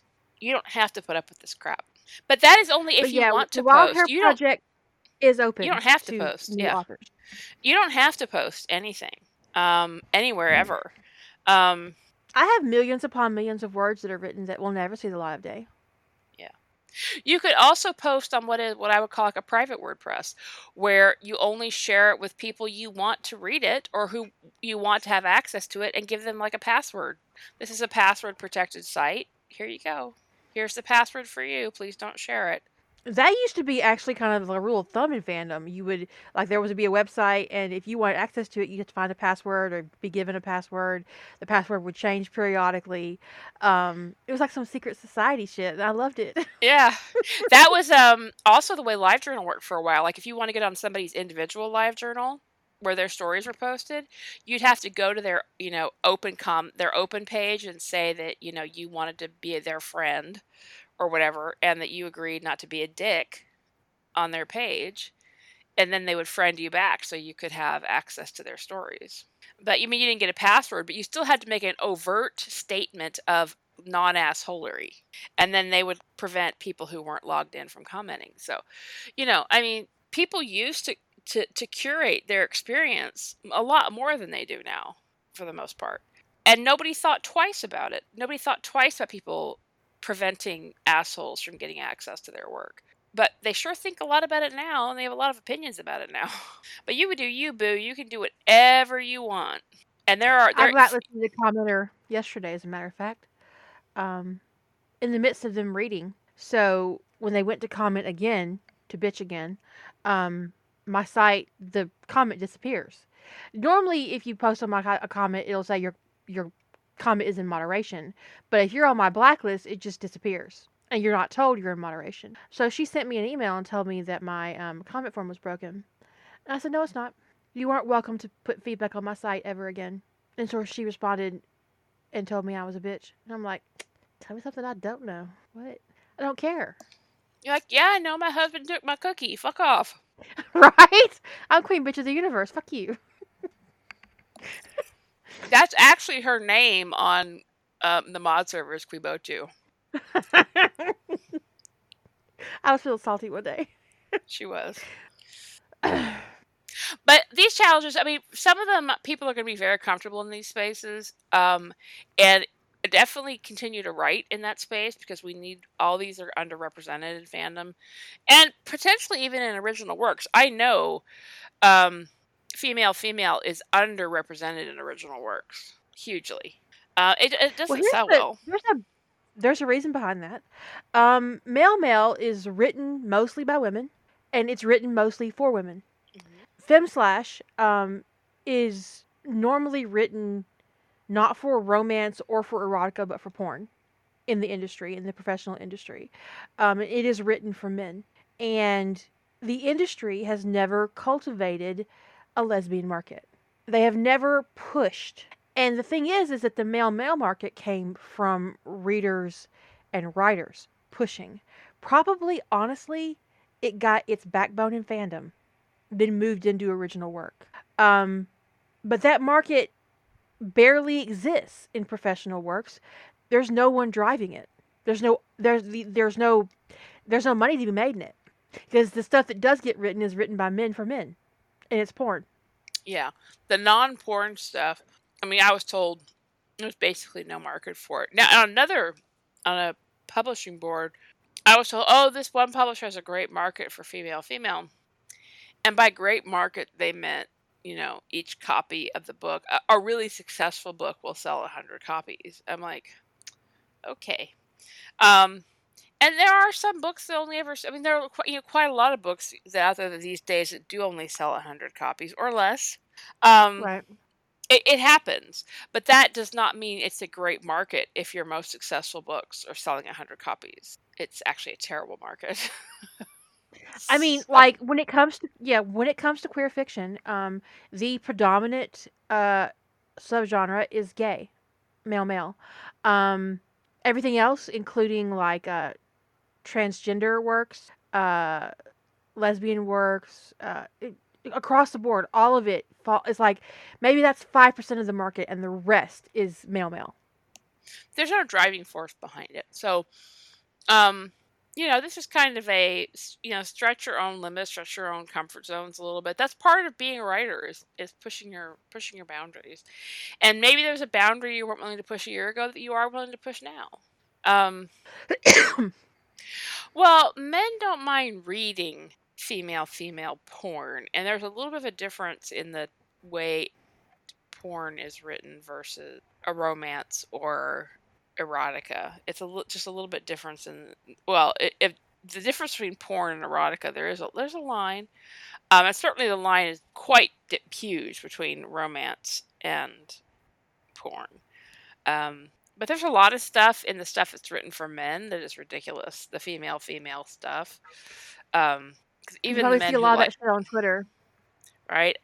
You see the the female female stuff you see see written for men for the men who do like to read their porn because you know that exists. There are men who like to read both male male, female female, and male female. Um, it's um, at, like lesbians drink and laugh at it. It's so bad. It's like that's not the way any of that works. I have never climbed into bed with another woman with a pair of six inch stiletto heels. That has just never happened. Look, you don't climb into bed with your shoes on. That's gross. Move Right? boob. Yeah, my boobs are never sad. They're just right before my period they get a little firmer, but that's just hormones. Just saying. They're not happy or sad. They're just tits. So I have a few plans for Sapphic Summer. I've been looking forward Mm. to that since Sadri and I I, have one talked. plan. I want to write um, the next. I th- I want to write the next. Um, I want to write a continuation of my Rule Sixty Three DiNozzo fic, where he and Cassie Yates go on a, or she and Cassie Yates go on a date. Um, and then I I think I finally got the entire series arc for the Horseman plotted, and uh, uh, I would need to expand episode one in order to get my plan in in order. But there would be an episode dedicated to Laura Cadman and Antonia Sheppard, so that would be um, a possibility as well. That would be a possibility as well. But that is quite a bit to because I have to get that first episode fixed so that I could, you know, have a little Sentinel bonding time. Um, and I'm trying to think, does that coincide with our Sentinel challenge? Sapphic summer Um, ends in uh, September. Uh, when is Sentinel? No, Mm, Sentinel's. Q3. Sentinel's Q3, right? Q2. Sentinel's Q2? Yep. Yeah, Fusions Flash to Sentinel, um, June 15th to June 30th. So, Okay, so no, that's spring. So that'll be spring. That's not summer. it's Big Moxie. Um, and then for Big Moxie July, it's Shifter Paranormal. And then Q4 is Soulmates. Yeah, I've got these all written down somewhere, but you know. So Q. So so we're I had to we're go look. well, Sapphic summer would be Q3. So that would that would line up with Shifter Paranorm- Paranormal. Uh, yeah. So Yeah. um, I'm trying to think of how what I could do it would intersect. My Q3 is going to be the second part of Requiem. So I, I got that. I, I got that in the bag, and I'm 20k into Q4. I'm, so I'm, I'm working it, y'all. Well, I was just thinking lesbian werewolves dark, and I was like, that'd be really primal. if I wanted to write if I wanted to go all in on the all sex network, um, You know who would be an excellent lesbian alpha werewolf? Anne Teldy. Anne Teldy Just- would be a great. So would Melinda May. Bringing it. She'd be bringing it. I was just thinking about. Um, now I have my own casting for female Tony DiNozzo that I've always used in my head, but when I started thinking about this, like werewolf Melinda May, who has a fuck buddy um, in Tony DiNozzo, I actually had Dark's casting in my head. So Dark, I might wind up borrowing your casting for Tony. Now, Dark uses that chick from Battlestar Galactica, right? Or is that the one you use? I use the chick from Battlestar Galactica. Yeah. Um, She she's hot like fire. She really is, yeah. Yeah. She's really tall. She's got green eyes. I'm gonna Um, use. I'm gonna do a Rule 63 on an old TV show. I don't want to say what it is yet, but I'm pretty. I'm pretty excited about it. I've also considered Rule 63 both John and Rodney because I feel like J- Julia and Meredith are a match made. so I'm getting a picture, a good picture of Tricia Helfer. Uh, Tricia Helfer is the one I usually use for Tony. I really do think I'm gonna do that. I'm. I'm gonna write a Meredith Julia story. I think. I think that'd be a lot of fun. She. She's just hot like fire. I mean, just woman. She had a great TV show that lasted one season and they canceled it. It pissed me off so much. She was a Texas Ranger. Really? Yeah, it was great. Um, it was called Killer Women, maybe. Yeah, it was called Killer Women. It was in 2014, and it was one season, and I I loved it. I was so mad when they didn't give me another season. This is who Dark uses. Is Tyne Stapfeld. I I think that's how you pronounce her. Well, she's Her, hot uh, too. Yeah. Beautiful eyes. What is with that funny little share thing that happened? Oh, I think somebody had a really bad screen grab thing. Uh, anyway, two very, very attractive women. I really enjoyed Killer Women. I was really pissed off when they canceled it after one season, and it was just getting good too. It was really getting interesting. Like like they they found their feet. I was just like, yeah. Then nothing. I mean, just booming. Both women have a very square jaw. Uh, Tricia Helfer and Tyne Stapfeld have, both have a very square jaw. It's not as obvious, or, or very pronounced, not square, but very pronounced jaw. Um, it's not as obvious with Tricia Helfer. This is the picture I use in my casting for the Horseman. Let me just copy this over. She's a really good fit as a shepherd in that picture. Yeah, she is because and because I, that was one of the reasons why I really liked her as a fit as a fit is because the, the shepherds have a very distinct jaw. that jawline, it's like "Eh, that's a shepherd jaw. Um, Yeah, yeah. It's really interesting to see it and see it in other actors and go, yeah, I can use that. I, I can use them as a shepherd. I can use them as a shepherd. them as a shepherd, uh, they could be a shepherd. There's a future shepherd there, and, if, and- and you're a shepherd, and you're a shepherd, and especially if they've got green eyes, right? It's like green or blue Yeah. eyes. It's like okay, all right. Yeah. I think Tricia's eyes are, are green, if I remember correctly. That's why I thought she was a really good fit for Tony. But anyway, I'm thinking about a couple of uh, options for doing another um, Rule 63 DiNozzo. I haven't quite been inspired to Rule 63 anything in um, 911 at this point. Um, although I have done some really good. I, do think when you. 'cause we were talking one day about potential casting. We could have some really good alternate casting for Rule 63, both Buck and Eddie. But um, weirdly, FaceApp does a great job of the gender transformation on the two of them. I mean, it's amazing. Buck, especially, is very pretty. Um, Yeah. For those of you who are curious, who read my Rule 63 911, I cast Margot Robbie as the female buck. yeah, yeah. Margot Robbie is is a great, you know, was was a great pick because we, but the the Buck, I think I've still got it on my phone. Um, let me see if I still got them. I did the the face app uh, things. Um, although I d- also did myself. What would I look like as a man? It was not a happy moment in my life. she regretted all her life choices. I'm like, while I'm here, I'm like, oh no, bad bad news. For some reason, I downloaded a picture of Eddie with a a cat and Buck with a cat. I must have had some sort of cat thing on the brain. And there's six hula hoops because I had to I had to choose the right hula hoop. Yeah, that's a really good female buck. That's Margot Robbie bringing it. So uh, I definitely still have the female Eddie. I the arms, it, of course, I need to pick a picture that doesn't have arms in it because it didn't do a damn thing with the arms. Not a damn thing. The one thing that um we talked about before in the past is I honestly would not Rule 63 Eddie. I mean, Yeah, I don't it's a gorgeous picture. But the reason I wouldn't do it is because there aren't a lot of Latino characters on TV that have such a positive character, like who's not being portrayed in the ugly, stereotypical way. And I wouldn't want to take that away. Because here is a Latino actor with a really good part who has a family, who is, you know, doing the best that he can. And it's just, I, it's kind of rare on primetime TV. Yeah, yeah. I also wouldn't rule 63 Athena No, I wouldn't either. because Angela Bassett is just Angela Bassett. She's to perfect the way she off. is.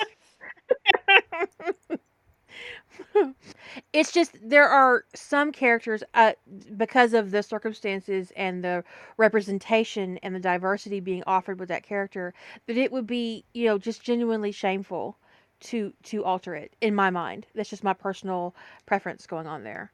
Um i just i wouldn't want to take it away. So here's but the i will rule 63 white dudes all day long. Just right? That's just crazy and that's what Facebook just that's just without doing any tweaking. That's what Face app does with with Oliver Stark. So if you don't want to cast, you know, if you don't want to try to put casting, you can just, um, you know, use Face app to say, hey, what would this character look like? What would this actor look like as as a different? Yeah, Jennifer Lawrence probably wouldn't be a bad casting for Buck either. Yeah. But one thing that I focused on when I Rule 63 Buck was I didn't want to end up writing. Uh, one of the pitfalls that I see in fandom with the Rule 63 trope is that they will write a female McKay or a female Buck and then change absolutely nothing about them, like their gender is irrelevant, when we all know that's not true. Men and women have very va- have vastly different experiences, um, and we are a sum of our parts. And so when I was crafting Olivia Buckley, which I don't know if I even recognized that I was making a play on Oliver when I did that, but it was too late once it was done. I couldn't take it back. It, I, I tried changing her name, it didn't work. It just it, it was there and it was done. You know. Um, In this day and age, they don't have to work twice as hard to get through the academy, but they do have to meet the same standard. Which, um, the days being able to lift 250 pounds. It's it's pretty extreme. So it's very difficult for a woman to get through the fire academy. But what it, where they do have to work twice as hard is for the recognition and the respect of their peers once they're out of the academy. But especially in a state like California, they're just not going to be allowed to discriminate against women and make her jump through hoops anymore. They used to do that with women firefighters, is make them jump through hoops that men didn't have to jump through in order to become a firefighter. And that's just that doesn't fly anymore. But Probably have with with with female cops as well. yeah, but they don't. They they have to just meet the same standards. I think getting through the academy. I mean, she might have um, some difficult. Um, she might have some difficult um, difficulty with like just pressure from her male peers who treat her like shit or who make shitty sexist comments, that kind of thing. But she wouldn't have to literally do twice as much. But once she's out of the academy to get the same respect and recognition, yeah, she probably does have to be twice as good. And she is. She's Olivia is a ass. badass. Olivia has a, a support network in her in laws. Um, and there came a point in her life where, in the moment when she needed someone the most, she was alone. And she had to deliver her daughter by herself on the side of the road, which is why she says getting her daughter into the world was harder than climbing Everest. Um, and that experience basically taught her that there was nothing she couldn't accomplish if she put her mind to it. And so she approached everything from that perspective from that day forward. But that's why Olivia is not Evan. And it's really weird when people rule 63 a character and they don't explore their circumstances to figure out how they would be different while trying to keep the essence of that character as well. And I know it can be difficult, but Rodney McKay and Meredith McKay would have had vastly different experiences. practically from birth. There aren't many characters who would have had the exact who would have had very similar. Um, certainly, wealth can make be a leveler where somebody, but even there, you, like even there you have to account for differences to to some degree. Um, because while you might be able to argue that a female Tony Stark might have been able to um, have a lot of the same eccentricities and be allowed a lot of those eccentricities because of wealth, there are still circumstances that would have been different, especially between her and her parents. I think the dynamic yeah. the, to to say the dynamic between Antonia Stark and Anthony Stark and and their father would be the same, I think is disingenuous. It doesn't make a whole lot of sense to me. But some people really do think that way. They think that a, a parent dynamic. I think Tony DiNozzo's life experience is probably vastly different um, female. So Antonio DiNozzo would. I mean, I don't think Antonio DiNozzo would have been a, a military academy for starters. So, no. but you know, I mean, sometimes you have to you have to make you kind of have to have the author handwave of convenience to kind of get your story to happen, but it, eh, you also have to account for some changes and like how did your how did your character get here to the same place with the differences in their life. Now, in that short um, ruination that I, I wrote between Cassie Yates and and Antonia DiNozzo, Antonia DiNozzo, DiNozzo, uh, the difference was is when she her mother died, she went to live with her her uncle in and she was already working for MI5 when her brother when her uncle became the prime minister of England. And MI5 was like, we can't handle the stress of your shenanigans. So they sent her to America to be the MI5 liaison to the to the FBI because they're like, nope, we just can't deal with this crap. so, um, but she was adopted by her her uncle in that story, um, as opposed to which because I, I feel I feel like my in my head the dynamic was that she died. The family was like, you know, Jasper and and Jeffrey were like, this is a piece of Claire. And I think they would have seen that more in a daughter than they would have seen that in a son. So it was just what mm-hmm. I did for that particular story. Uh, but that's what made sense in my head. But I could also see Antonia DiNozzo, Antonia DiNozzo. Why do I keep it, it rhymes? Antonia DiNozzo. I I had to start saying Tony DiNozzo because I just cannot deal with what my own mouth is doing tonight. I had I I do think that Tony DiNozzo uh, would have had different set of circumstances with with senior. Um, and it wouldn't have been military academy. And even if you just take military academy out of the equation, how does that change things? Certainly, female Tony DiNozzo does not wind up getting, you know, getting his leg broken, her her leg broken in the game between. I also don't think she gets abandoned in Hawaii.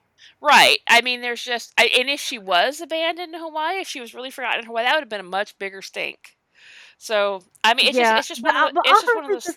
Fathers are very, they're different with their daughters. Uh, I honestly think for all of Senior's faults, he would have been very invested in protecting her just for his own personal image. Right. She would have been expected to man up the way Tony was. Right. She'd have been very much in a bubble. I think that's one of the things a lot of times in the kind of situation Tony was in, especially that kind of upbringing, it's sort of like, oh, man up and deal. You're, you're a man, deal with it. Um, but he could have very well th- treated her like his little princess. But I think he honestly I think that is what he got in canon. Yeah, I think he wouldn't have wanted to deal with her, so he could have put her in a bubble, and she could have lived at a year-round boarding school. And honestly, you could go either way with that because there are some. I mean, I remember I read about this year-round boarding school when I was, I think I was twelve, and I desperately wanted to go. I was like, "That's where I want to be." Mom, can we swing this? She's like, "Oh my god, no, honey, that is so expensive." And I was like, "Are you sure I can't go away to this this school forever?" And she's like, "No." So, but you know, it's there is a reimagining of the character you have to go through. I know certainly Dark does this with with when she rules sixty three, and she does do a reimagining. Um, but big instrumental event in Tony DiNozzo life, male Tony DiNozzo that is canon, was the high school football frat experience, breaking his leg in the game against Michigan. Um, that doesn't happen to Rule 63. So you have to, that's a big difference. Because would Tony have gone pro if he hadn't broken his leg? What? What? What? He would, got he he broke his leg in a football game, right? Yeah, the game. It, they call it the game. It's the big rivalry game between Ohio State and uh, Michigan State. Because female Tony could have easily played basketball, but I don't see taking a, bro- a broken leg as an injury. Yeah, it just I just I just don't I don't see it having the en- the emphasis. You know. Yeah. Because for a guy going into college into a frat who's a star football player, that is a whole different vibe than a girl Right. in a sorority who plays basketball, mm. or so, or or volleyball or soccer or whatever. It is a very very different vibe. If she's in a So it, sorority, I imagine it'd be soccer. yeah, so it's just a very different. It's a it's a different thing you got to figure out for your characters. what does all this mean.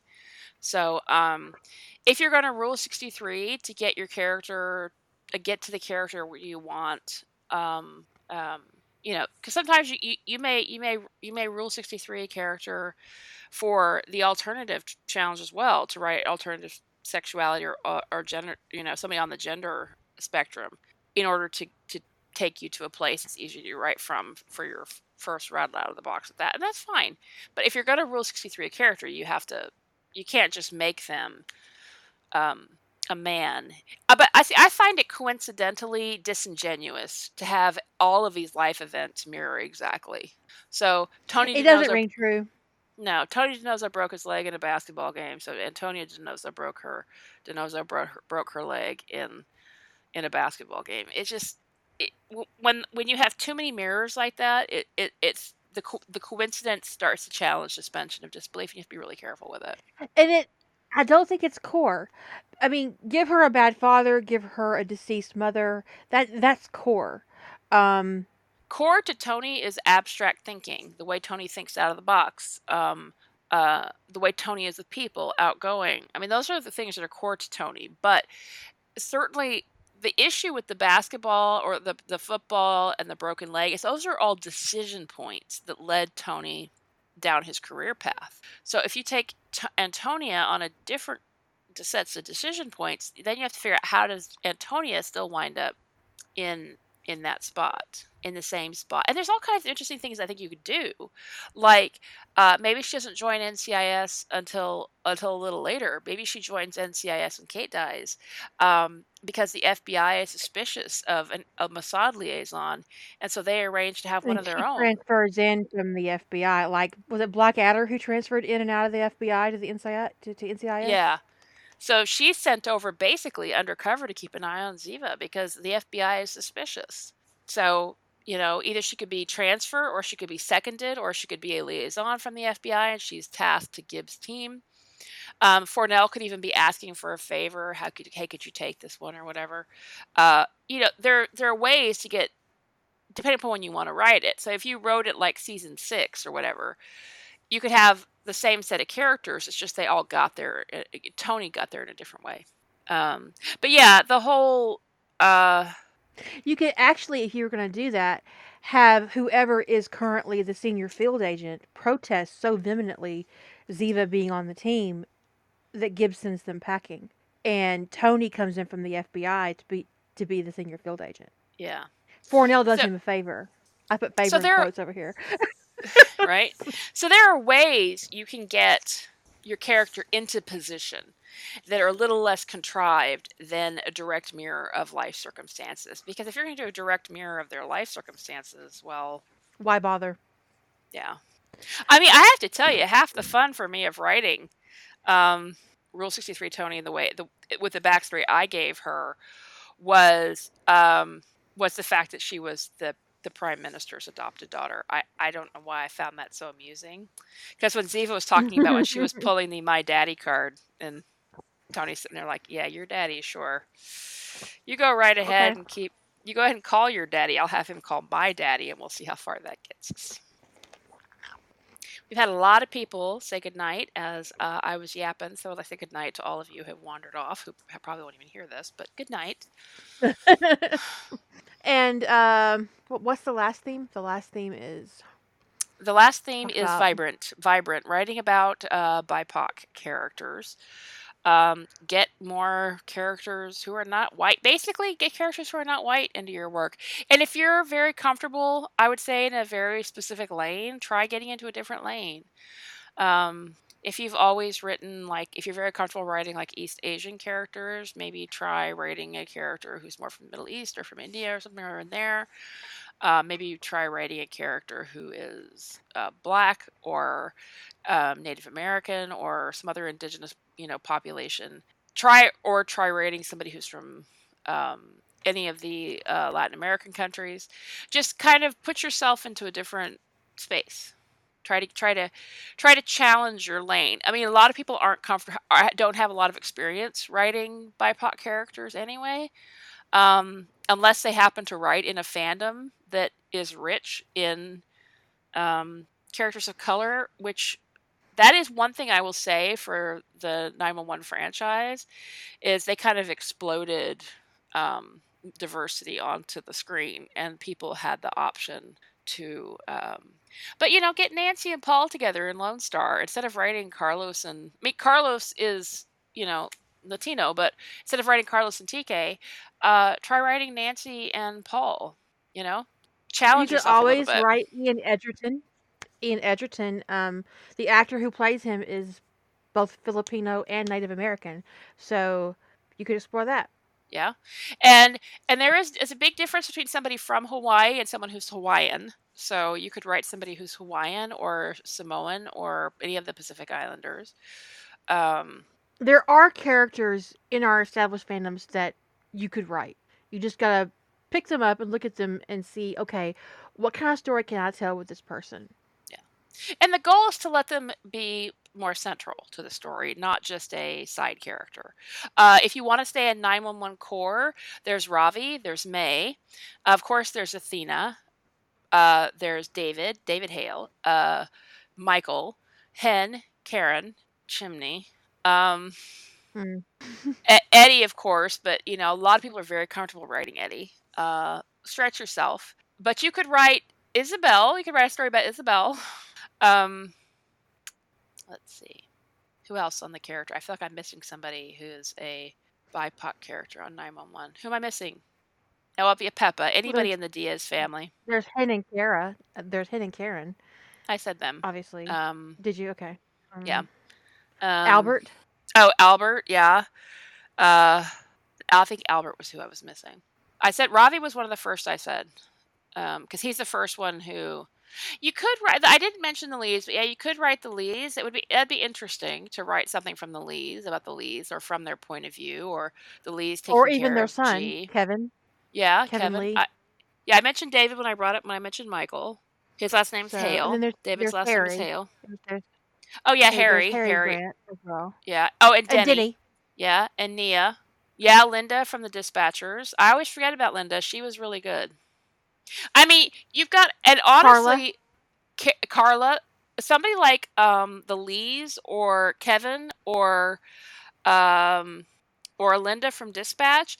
These are all also so underdeveloped that you could qualify them to develop as an OC.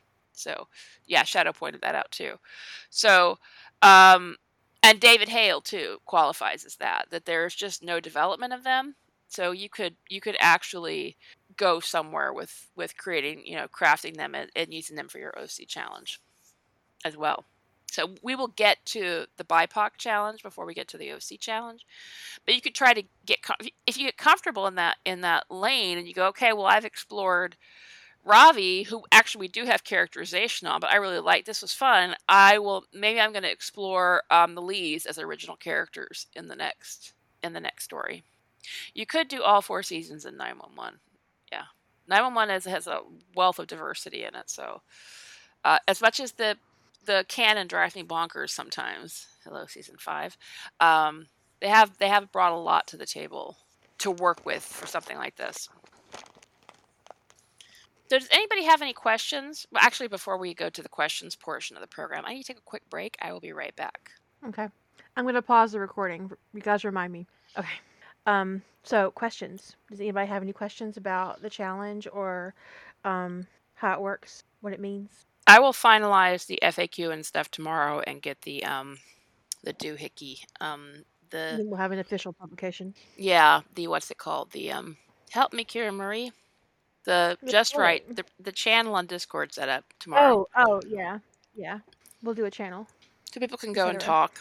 You know, and, and 'cause, I mean, I know it can be intimidating, especially with some more than others. To especially if you're worried about, you know, there's two aspects of it for some of these. Is worried, especially two of them, is worry about getting it wrong, um, and and then just being outside of your lane and being insensitive or or whatever, people being an asshole to you.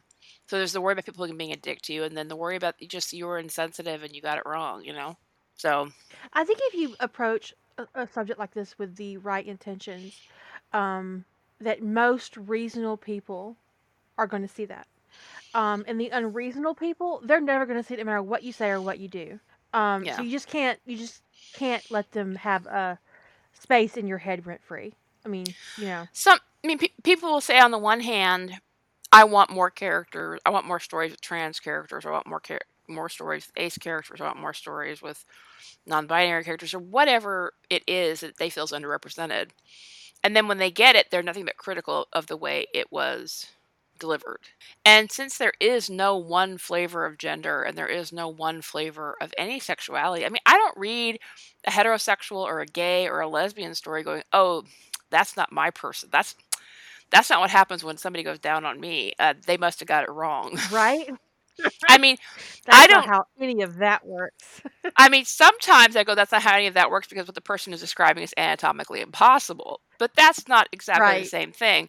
I don't. I don't pick apart somebody else's interpretation of how, as long as it's reasonable, you know, like there could be a lesbian out there like that. Um, and um, so I, don't- I, I don't go there. And yet, people will say they want more of whatever type of story, and then when they get it, they do nothing but criticize what they got. So, um, and the thing is, I know that that's the minority of people. I know that most people who are hoping for better representation for um, characters outside the binary and BIPOC characters, and I know that I know they just want people to, to get in and write it. I know that's the majority of the people. So I think it's really important if you're in that majority that you be a little vocal and encourage um, and say, you know, yeah, do the damn thing, get out there and do it. So, I mean, just in setting this challenge up, I was a little I was a little hesitant, so I did consult with um, not just the mod team who are either BIPOC or um, you know outside the binary or whatever. Um, I also consulted with some of their husbands indirectly.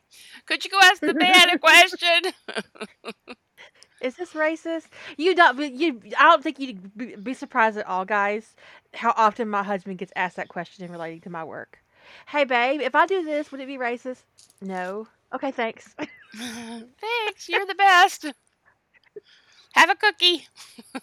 Not my cookie though. that cookie. Not only was it my cookie, it was the last Oh. sugar-free chocolate chip peanut c- uh, walnut cookie in this fucking house. I made them myself. Oh dear. Oh dear. He still It was deserved that delicious. cookie. He still deserved that cookie. Dark chocolate. It was quality dark chocolate. He still deserved that cookie. I paid ten dollars for that chocolate bar, Jillian. And how many cookies did you get out of it? Twelve? Well, there you go. Why aren't you on my side? this man helps you do one thing. I help you all the fucking time. As soon as I, I finish your here, as soon as the manufacturer fixes the defect in this thing, you're going to get some coffee crisp too. it was yeah yeah he, yeah he did a good job.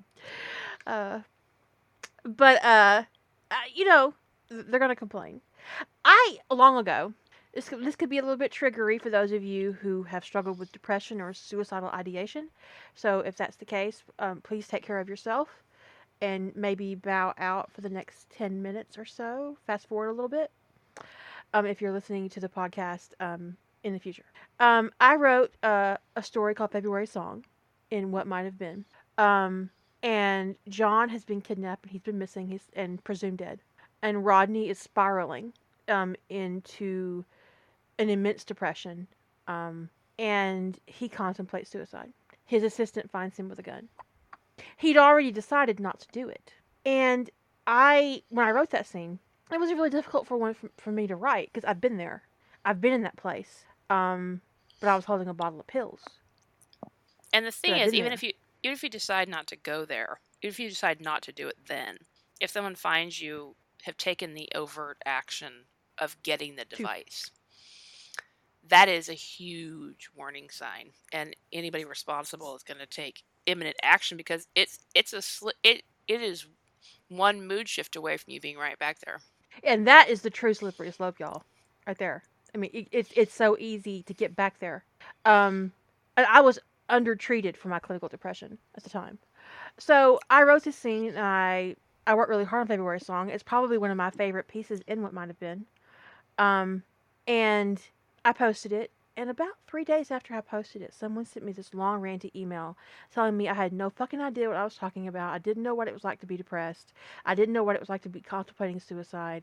It's not that easy to decide not to do it, etc., etc., etc. And I, I didn't respond because I had nothing to say to this person that wouldn't have been deeply, profoundly ugly. I get that it, that wasn't their experience. I get it. I get that making that decision to not do it must have been really difficult for them, but not everybody's the same.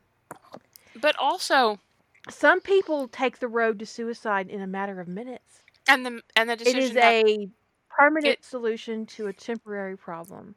and it happens very quickly. Um, and the other thing that is that they aren't factoring in is they're just looking at this work of fiction as a real life mirror. And the thing is, as much as Kira was, I imagine, drawing on real life experience to craft that narrative, as hard as that scene was and that that that story was to write, because I remember the story. It's one of the few and what might have been that I've only read once because it is a very difficult read.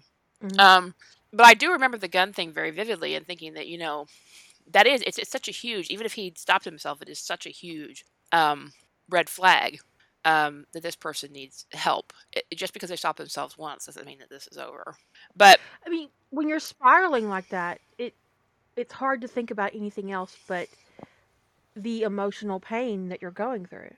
right And they also said in the email that Rodney was too smart to kill himself. like and that was don't- the dumbest thing I've ever heard in my life. right but the other thing is about a fictional narrative is like you would not walk your readers through every step of rodney's thought process his depression because it's not the kind of writer you are that's not the kind of tone of your narrative.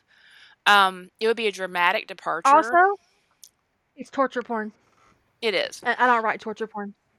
so it's one thing to give broad brushstrokes at a deep issue that your character is struggling with and then get to the point it's another thing to delve deep into it and just kind of wallow in it um I don't wallow in anything.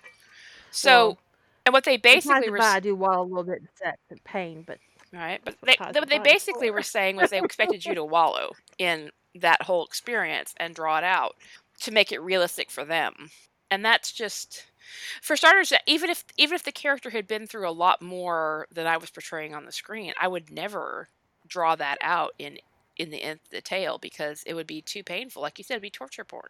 it. But to be, to be told I knew nothing about depression was startling because Yeah. I have been clinically depressed since puberty. I wasn't diagnosed until my twenties, but um, I can see the demarcation in my life, and I have been clinically depressed basically since puberty, which I think probably explains a lot about my PMDD and um, how menopause is affecting me now, or perimenopausal state is affecting me now. Um, obviously, I am very much a victim of my own hormones, uh, and the past two days. And I promise you, I'm not having like some kind of spiral or some kind of episode or anything.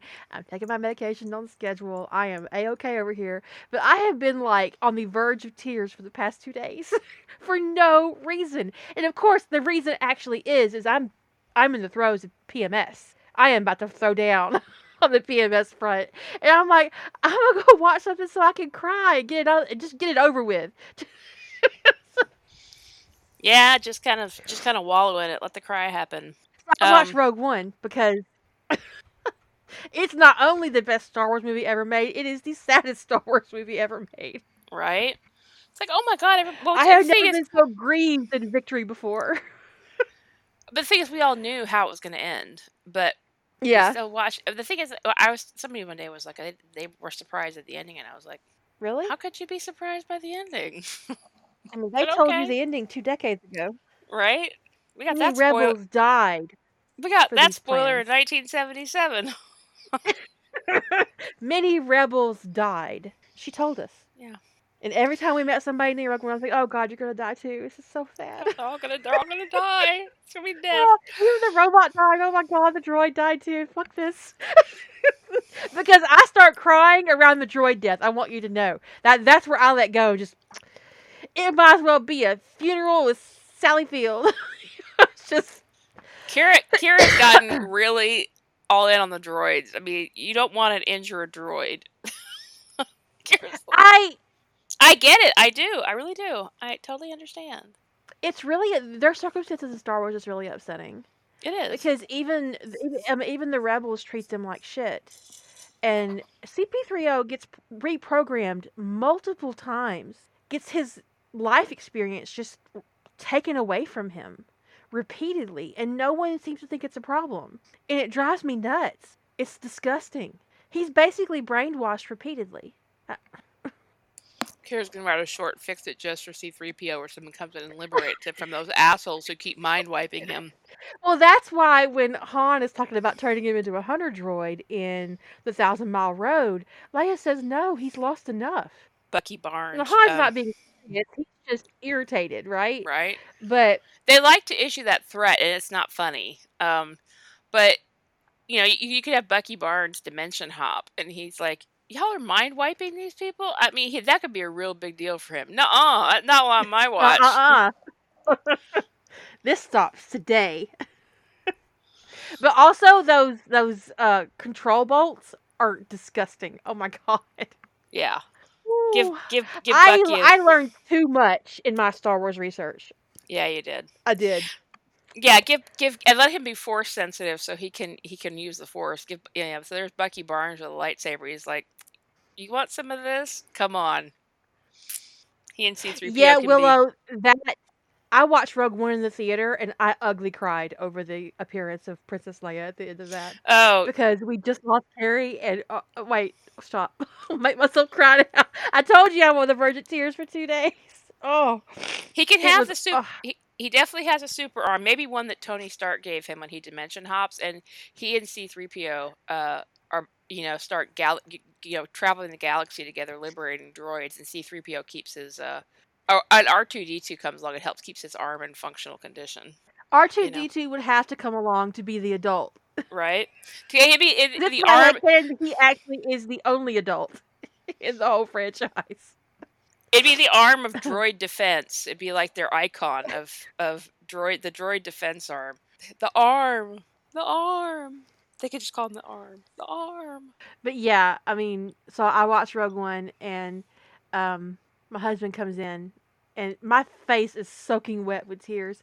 And he says, Why are you doing this to yourself? This movie makes you ugly cry every time you see it. I'm like, Shut up. It's almost time for Princess Leia. You're going to ruin it for me. He says, You've seen it 25,000 times. Carrie Every Fisher's time is like the first time. never ever never ever talk through Carrie Fisher appearing on screen. Hush. It's time for Space Mom. But, um, That could be hysterical, Cedric. The arm of droid liberation. Somebody could go, Don't you mean army? No, no, just an arm. we didn't need an army as it turned out. We just needed an arm. And we would really like to meet the guy who invented that arm, but it's just one arm. it's attached Okay. to somebody who's really good with a lightsaber, though. There's a thing that goes basically unsaid in the Thousand Mile Road, and um, it just goes unsaid completely all the way through to the very end. And um, someone emailed me and said, "So Willa is their third child, right?" yeah, kind of, yeah.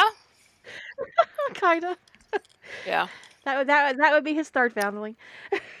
we don't talk about it. But he tried to- does, you know, get your own. Yeah. so you can't you, you can't actually have her. Someone tries to get into Bucky Barnes' head, he's gonna be like, "Oh no, no, you did not. Here's a lightsaber to the face." Um, and yo, yo, I have to say, you know, November is the Dimension Challenge, right? Is it November Dimension? Um, I think it is. For who? Rough oh, for trade. Rough Trade? Mm. I think it is New Dimension. Bucky Barnes could go find himself in a new Star Warsy dimension. I don't know how I got here. So don't know if I'm- November is Revolutions. July is Mutants.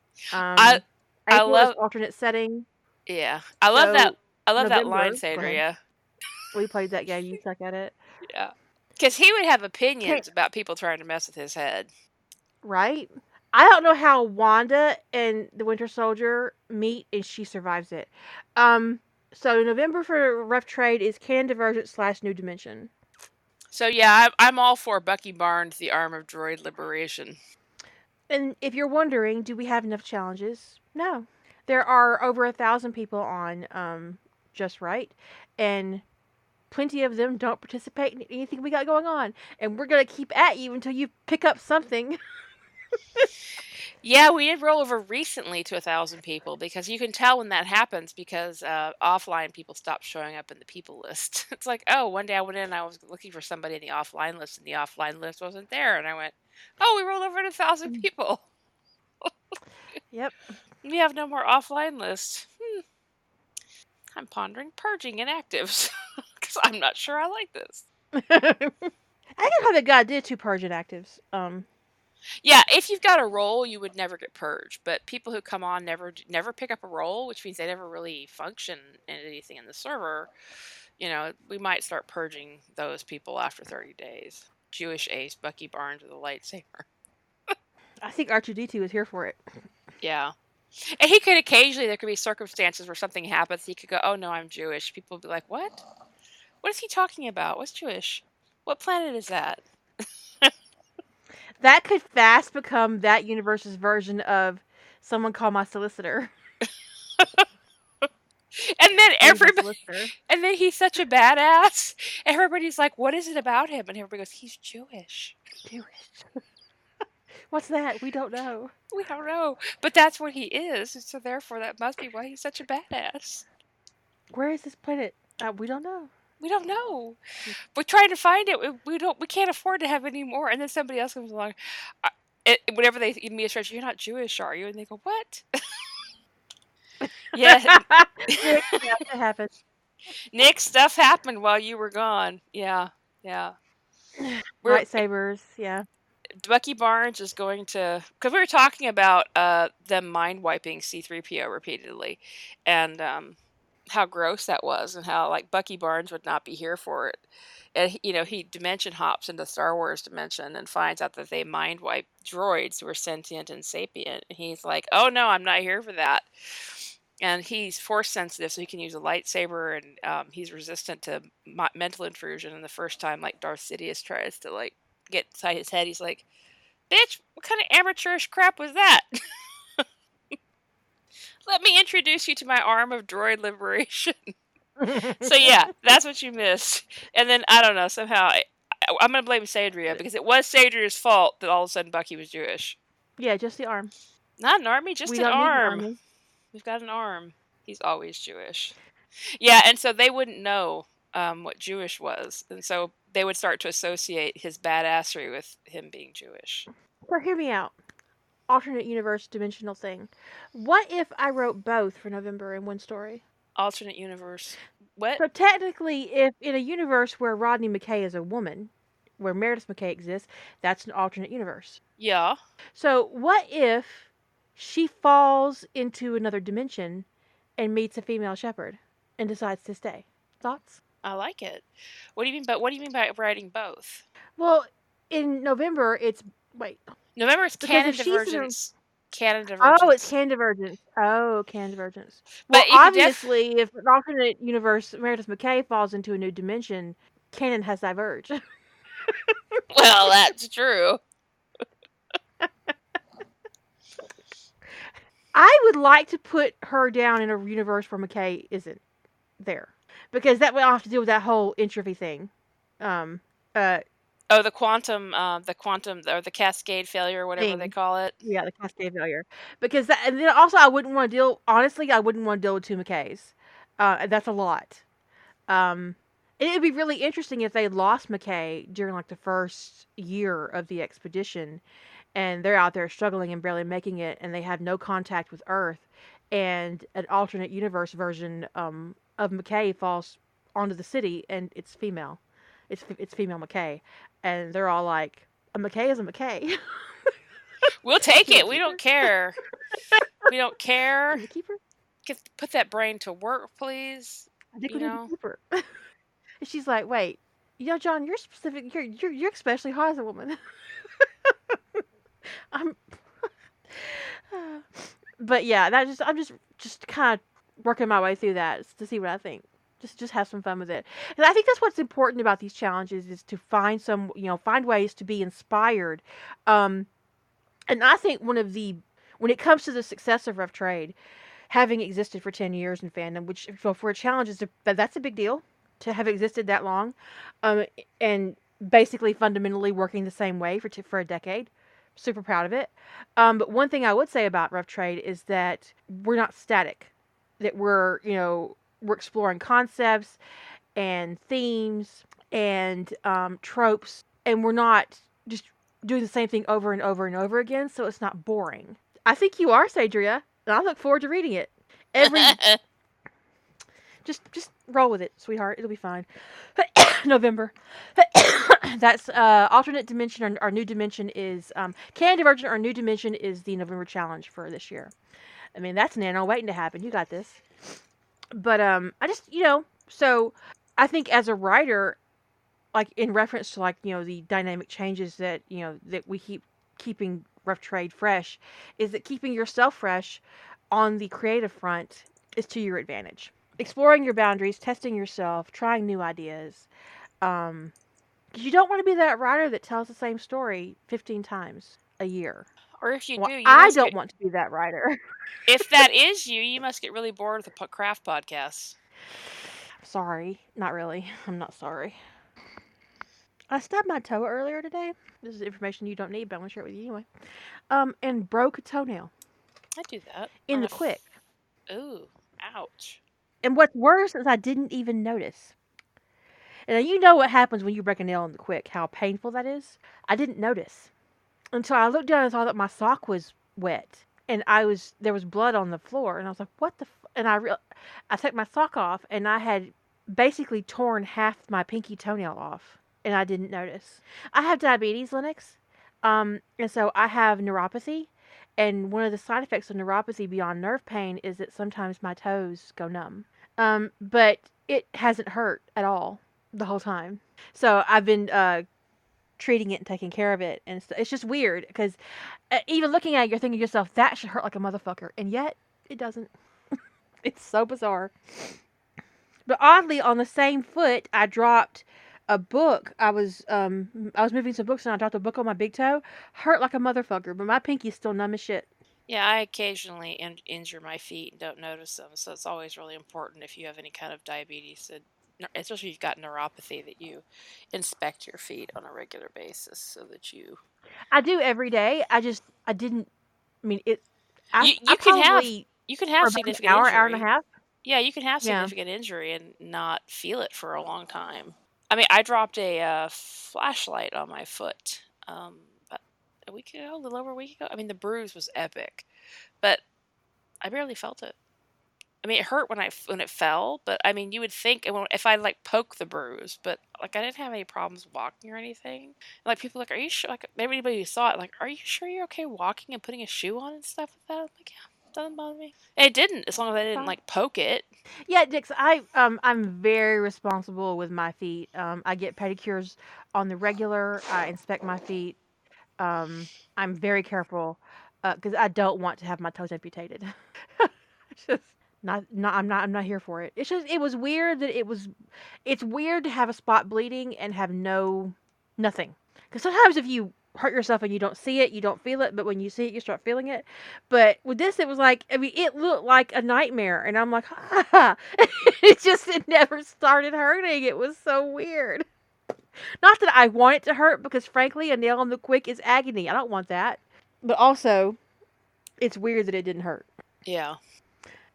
But stubbing your toe is normally, like, honestly, it's one of the more painful experiences. I have, I have two I have two modes with my toes. It's like I barely felt that in agony. it's like there's like nothing in between with my feet in general. So, uh, look at look at Susan calling me out. That was years ago. Yes, I did drop a knife coated in turkey raw turkeyness um on my foot and it stuck in the top of my foot. Uh, yes, that that did happen and my husband did mummify my foot. Yes. But I felt that shit. Every bit of it. When I nearly ripped my toe off when I stepped on this thing in my living room, and by nearly ripped my toe off, I mean that's a little bit of a hyperbole, but not by much because you could see down to the bone. Um, it hurt when I did it. Like initially, it was like agony, but then after that, it was like I didn't really feel much. You know, it was weird because it was like it, it's like the neuropathy, the, the nerve, the numbness kicked back in because it's like the nerves either transmit too much sensation or not enough. And um, yeah, it was one of those weird things. Is like I think I told you this before. I'll, I will not get too specific, but I didn't know what had happened because you know where it was was at the joint of your toe where it flexes, right? And mm-hmm. so every time I would relax my foot, it's like the wound would seal up. But every time my foot would flex, the wound would open and it was leaving a big mess every time I would take a step, and I couldn't figure out where the blood was coming from. it was terrible. So finally, I put my foot, you know, I picked, you know, put my foot in my face practically, and was inspecting it, and I like pushed on each toe, and all of a sudden I get to the toe that I injured, and it's like it moved in a very unnatural way, and all of a sudden I'm seeing bone, and I went, oh no, that's not good. I can't fix that with a band aid. So, and then I had to drive, which of course, when you're pressing on your gas pedal or on your brake pedal, mm. it's opening up that wound constantly. Straight up horror movie, in, right. I'm in her car at this point. So I get to the hospital, my foot wrapped up. It was very ineffective, but he had the guy unwraps my foot and he rinses it off, and he's like, "I don't see an injury." I said, "Push on that that toe right there," and it wasn't. He goes, "Are you in pain?" And I'm like, "No, just push on it." He pushes. He goes, "Oh, okay, yeah, that needs stitches." I was like, "Yeah, you think so?" He's like, "Well, that's probably kind a of split, so I can't move it again." Uh, he said, "That's very interestingly positioned where you go." He said, "What did you do?" I said, "I, I couldn't even begin to re- explain to you how we got where we are. Just please stitch it, so I can go home." okay. Do you guys have any questions about the themes? Don't I don't remember seeing any. I don't either. We've asked a couple times, but this is your last chance because I think Kira and I are both fading. Yeah, I am. I had a long day, full of math. Yeah, I walked. I don't like, recommend. I went like a three mile walk right before we went on this podcast, so I'm feeling a little. I bet you you've got a billion plots You've already. plot. You've got a plot. You asked for. I'm. You know, anytime if you ask for this, I'm just gonna say that you asked for this. Ask and you shall receive. Just sometimes I have to percolate on it for a while. well, obviously, the goal is for them to get their own planet and for the droid of your choice to be the senator at the end. There you go. Droid rights, droid rights, droid rights. They they they make it illegal to wipe minds of droids. yeah, R two D two would obviously be the yeah, because he's the only adult. Well, but he could deny it for that. He's like, I'm not going to go hang out with them. I'm an adult. You do it. you need me here. Oh right. they sent an assassin droid to to a hunter droid to be on the Senate. That this is and, and the I Senate totally be... IG. right, they said they send IG, and the Senate's like, this is your representative to the Senate? It's like you got a problem with that? Bucky Bucky, Bucky shows up with the arm and go, "You got a problem with that?" Nope. this is the arm of droid liberation. Do you have a problem with me sending a hunter droid to be our representative? Nope. Are they all Jewish too? yep. IG is definitely Jewish. Definitely. He's a total badass. See, you got a plot I, and you got I an could, ending. I could see. I could see Bucky totally being into tea. It's like, don't diss me. I like tea. I don't need. I don't need him to. I've got the arm. I don't need him to provide me with guns. then in the sequel, you can drop him down in another universe with robots and droids who are not being treated well. but who aren't. And he Sa- can liberate them too. maybe he they're not sentient yet though, and he goes, "Well, we need to bring them along." Let's fix this. Farscape. ah, Farscape. WALL-E. Yeah. Bucky in the WALL-E verse. There you go. They have tiny little robots in um in uh Farscape who take care of the ship, but they aren't like droids in Star Wars. One gets treated like a pet. Yeah, but Moya isn't uh um isn't a robot. M- M- Moya is a living ship. And the only people who are on her are the ones that she and Pilot allow. But she could develop a real crush on Bucky because of his history of the droid liberation. Hmm, She's like, could. "Look at what you did." I like him, and He um, could be her new captain. what? Yeah, Wait, everybody's what? like, yeah, ev- new captain. "We like him." Everybody's like, "Wait, what are you talking about?" Like, he does good stuff. What? What are you talking about? He's Jewish.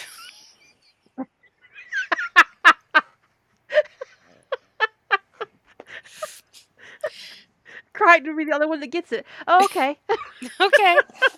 Moya has becomes- it becomes this interdimensional uh, sign of badassery that somebody's Jewish. it's like, and then somebody winds up from like Star Wars or whatever winds up, you know, on Earth, our Earth dimension, and they like wind up in a temple or something. It's like, what is going on here? This is where people who are Jewish come to worship. He's like, you're all Jewish. like there's like hundreds of people here. He's like, I'm just gonna back away very slowly. Don't kill me. He gets on the radio. I found out where he came from. It could be a whole planet of them. I don't know what to do. We can't stay here. we have to go. I think that sometimes in canon they were rough with Moya, um, in a way that I conceptually found difficult to, to understand and accept because it was like they're living in her body. Yeah. I weirdly, I- But the other side of it is that she welcomed those circumstances and she welcomed a pilot who bonded physically with her. Um, and so while it's my nature to want to empathize with her and humanize her, Moya's not human. yeah. So her See- expectations for her passengers is different than what you would want if you were hosting a bunch of people in your body. It, Which but is honestly, it, it's because of Moya. I think that I kind of it, it a lot. It's a lot of my approach to Atlantis. I kind of anthropomorphize Atlantis a little bit uh, and make Oh, I Atlantis know I do. certainly more sentient um, than than canon gives any foundation for. So um, I highly recommend you watch Farscape. It's perfect. I think that's hysterical adjacent fandom syndrome. Which is true though. Um, there are two fandoms that I would not, I don't have any current desire to write in because I don't think I have anything to add, and Farscape is one of them, and Babylon Five is the other.